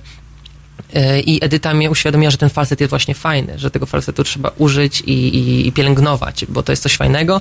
I po części tak jest do dziś. Ja bardzo często używam falsetów e, i, i jakby bardzo się cieszę, że zostałem obdarzony przez los e, takim, takim Ale masz, głosem. no tak, bo, bo ty potrafisz śpiewać i bardzo wysoko, i bardzo nisko, prawda? Tak, tak. Zresztą zaraz e, posłuchamy dawki e, a cappella. Tak. Ale potem przejął cię drugi nauczyciel, tak? Tak, Marek Piekarczyk. To była bardzo burzliwa przygoda, ponieważ będąc u Edyty w pewnym momencie jednak wybrała ona po bitwie mojego Konkurenta. rywa- konkurenta można Tak. powiedzieć. Macieja... E, nie, nie, nie, to był Marcin Molendowski. Aha, Marcin Malentowski. I e, ja już w, tak naprawdę żegnałem się z jurorami, żegnałem się z programem i wtedy Marek nacisnął przycisk, nacisnęli też chłopacy i nacisnęła Justyna. E, troszeczkę później, ale nacisnęła. I wybrałem Marka, bo wiem, że się odwrócił jako pierwszy na samym początku, e, a ja go nie wybrałem, więc powiedziałem, że teraz musi być właśnie tak. I co on ci dał? On, no z nim już się widziałem naprawdę krótko. To, był to było mignięcie tak naprawdę i może jedyne co mogę powiedzieć, że dał mi dobry czas. Troszeczkę sobie porozmawialiśmy i tak naprawdę nie mieliśmy zbyt, zbyt dużego kontaktu, zbyt na tyle długiego, żebym mógł wynieść z tego. E, naj, największą rzeczą wartościową, którą wyniosłem z czasu z Markiem, to jest właśnie dobry czas. I, i, i uśmiech i fajna rozmowa. Mhm. A, mm, ale takim jednym z głównych em, nauczycieli w twoim, w twoim życiu muzycznym, e, to mm, możesz powiedzieć śmiało, że to była Edyta Górniak, czy to był raczej ktoś z akademii? Yy, szczerze mówiąc, ja bardzo szybko, yy, bardzo cenię sobie w ogóle swoją szkołę muzyczną. Cieszę się, że tam mogłem być i cieszę się, że ją ukończyłem, najważniejsze. Ale yy, tak naprawdę w akademii, raczej w szkole, bo to nie jest tak, to jest szkoła muzyczna, zdałem sobie sprawę, że jeżeli chcę osiągnąć to, co sobie zamierzyłem, muszę iść dalej, muszę szukać dalej, że to nie jest wystarczająca y, ilość wiedzy, którą, którą oni mi tam przekazują. I czułem się tak, nadal taki troszeczkę zagubiony i czułem się, że pomimo tego, że na przykład jestem kilka lat w tej szkole, to nadal wielu rzeczy, które chciałem wiedzieć, nie wiem. I zacząłem szukać poza szkołą. Bardzo pomogła mi Monika Urlik, którą pozdrawiam. Też była w Wojsie, tylko że w pierwszej lub drugiej edycji już nie pamiętam, nie chcę skłamać. E, ona mnie bardzo uświadomiła, jeżeli chodzi o wokal. Bardzo mi pokazała wiele przydatnych rzeczy, rozśpiewek, ćwiczeń. Godziny spędziliśmy razem i e, pracowała nad moim głosem bardzo e, intensywnie. Tak. I to zaprocentowało. I nabrałem takiej większej pewności siebie, bo technika jest bardzo ważna. Nie, pomimo techniki, wiadomo, stres działa cuda i po prostu można, nawet mając technikę bardzo dobrą, można czasami nie wypaść zbyt dobrze. Jednak człowiek jest takim organizmem y, no, organicznym, a nie robotem i zawsze to jest, wychodzi różnie. Ale tak, mogę powiedzieć, że Monika Urlik bardzo mi pomogła. Kiedyś Darek Zarzycki, e, mój pierwszy nauczyciel śpiewu, pani Marzena Kunicka, która tak naprawdę też e, na, e, wyciągała mnie przed szereg na koncertach i potem i pokazywała, jakby uświadamiała mnie, że mogę mieć jakiś talent, że Wierzyła w ciebie. Wierzyła we Mhm, mnie. widziała w tobie potencjał. Tak. I, I teraz tak to się skończyło, że nadal mam z nią kontakt i pracuję w szkole muzycznej, której ja się kiedyś uczyłem. Tak, To jest piękne, życie prawda? zatacza koło, Mhm. tak. No to co? To y, poprosimy ciebie o jakąś No. próbkę, dobrze? Boże, Możesz wstydzę. sobie, wiesz, wziąć łyczka wody, jeżeli y, potrzebujesz. To będzie, drodzy Państwo, y, a cappella y, zaśpiewane przez y, Alana Cyprysiaka. Tak. To będzie piosenka Między nami, którą napisałem. Czasami jesteś tam, gdzie nie chcesz. Mm, myślami rozciągając w głowie przestrzeń. Haustem łykając powietrze. Wiesz, że wyrwiesz się później lub wcześniej, bo ginie lęk, ginie strach, wiedząc, że ciebie mam, dajesz moc, która mi pomaga trwać. Ciasny splot naszych ciał, co silniejszy jest od ran, to jest to, co na lepsze zmienia nas. Tak, tak, tak, właśnie tak, to co między nami, tak, tak, tak, jest nieobjęte regułami, tak, tak, tak, właśnie tak, to co między nami, tak, tak, tak, rozkwita, gdy jesteśmy sami. Wow. Dziękuję. Jeszcze jak zakończył, prawda? Dziękuję no, bardzo. Dziękuję bardzo ci dziękuję, pięknie. E, No, moi drodzy, wydaje mi się, że piosenka, którą teraz zaproponuję, to właściwie... No, no ale muszę, no, w tak, po, po, po, po czymś takim to po prostu będzie, no, wiem co to właściwie będzie, Brother in Arms. Okej. W sobotę Od 21 do 23 telefony od Państwa odbiera Wojtek Krzyżaniak. Rozmowa, dialog, zrozumienie i żadnej agresji. 21-23. www.halo.radio. Słuchaj na żywo, a potem z podcastów.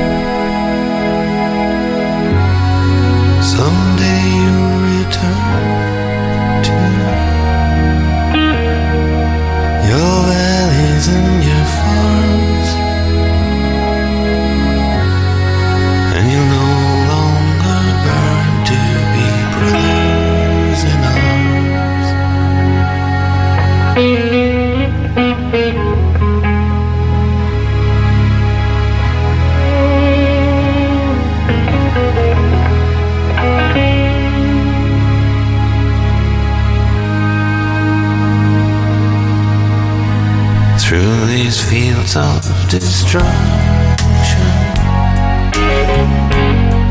Baptisms of fire. I've witnessed your suffering as the battle reached high. And though it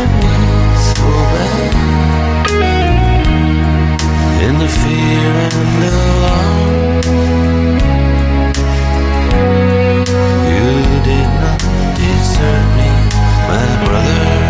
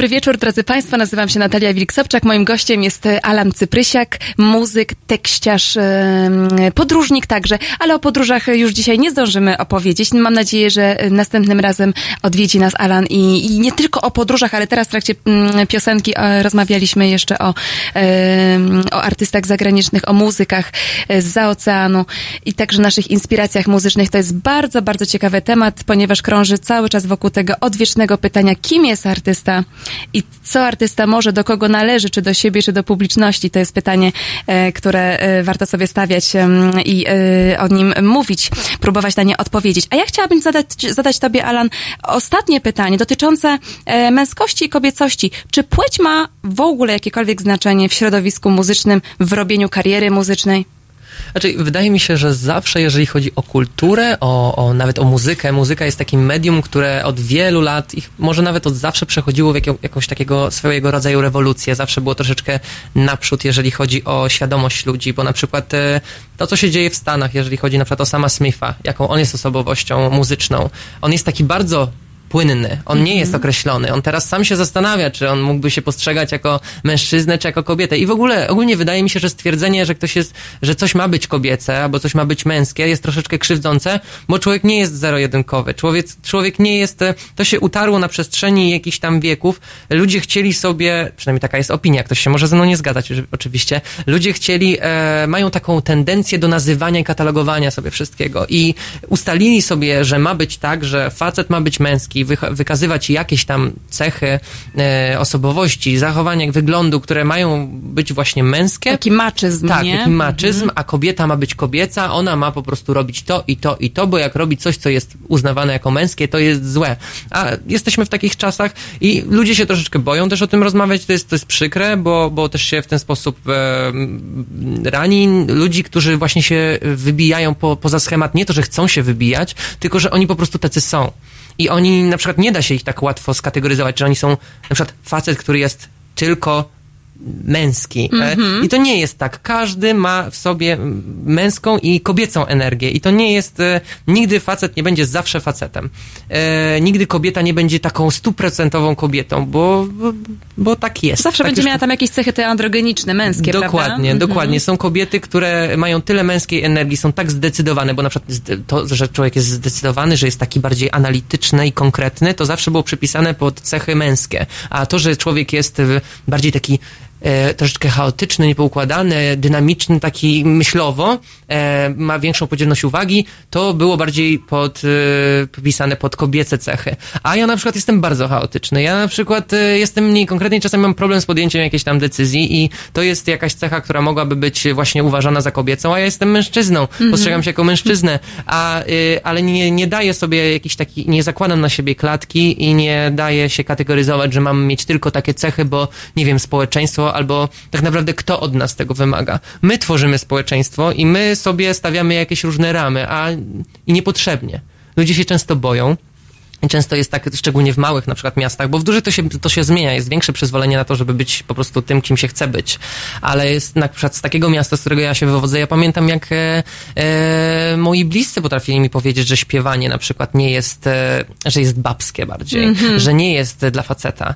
A, e, no, a i pamiętam na przykład, jak przez to, że ludzie sądzili, że to jest babskie, moi koledzy, którzy śpiewali ze mną w szkole, byli wrzucani, obrzuce, obrzucani papierkami i długopisami w trakcie apelu szkolnego. To też Och. nie jest fajne. I przez to, że człowiek sobie wy, wyznacza jakieś takie granice, e, ludzie się boją wyjść poza schemat i to jest też krzywdzące po prostu dla, dla, dla tych ludzi, którzy się poza ten schemat jakby wybijają, chcąc nie Wychodzą chcąc. poza granice, Tak. prawda? Rozciągają te granice. Dokładnie. Mm, Moi drodzy, ja mam nadzieję, że Alan e, tutaj jeszcze skorzysta z mojego zaproszenia, które zaraz mu wysąduję, e, żeby przyszedł raz jeszcze, odwiedził nas w studio Halo Radio i porozmawiał z nami, pociągnął ten temat kobiecości i męskości w środowisku muzycznym, a także kim jest artysta. To jest bardzo ciekawa rzecz. Drodzy Państwo, moim gościem był Alan Cyprysiak, muzyk, tekściarz, wokalista, podróżnik także, no i jak widać bardzo otwarta osobowość, bardzo otwarta umysłowo osobowość i bardzo ciekawa i dynamiczna. I chaotyczna. A tego nie wiem. Dziękuję Ci bardzo, Alan. Dziękuję również. Na razie. Proste. Żeby robić medium prawdziwie obywatelskie, potrzebujemy Państwa stałego wsparcia finansowego. Szczegóły na naszej stronie www.halo.radio, w mobilnej aplikacji na Androida i iOS-a oraz na koncie Fundacji Obywatelskiej w serwisie www.patronite.pl. Naszym darczyniom i darczyńcom serdecznie dziękujemy. www.halo.radio. Słuchaj na żywo, a potem z podcastów.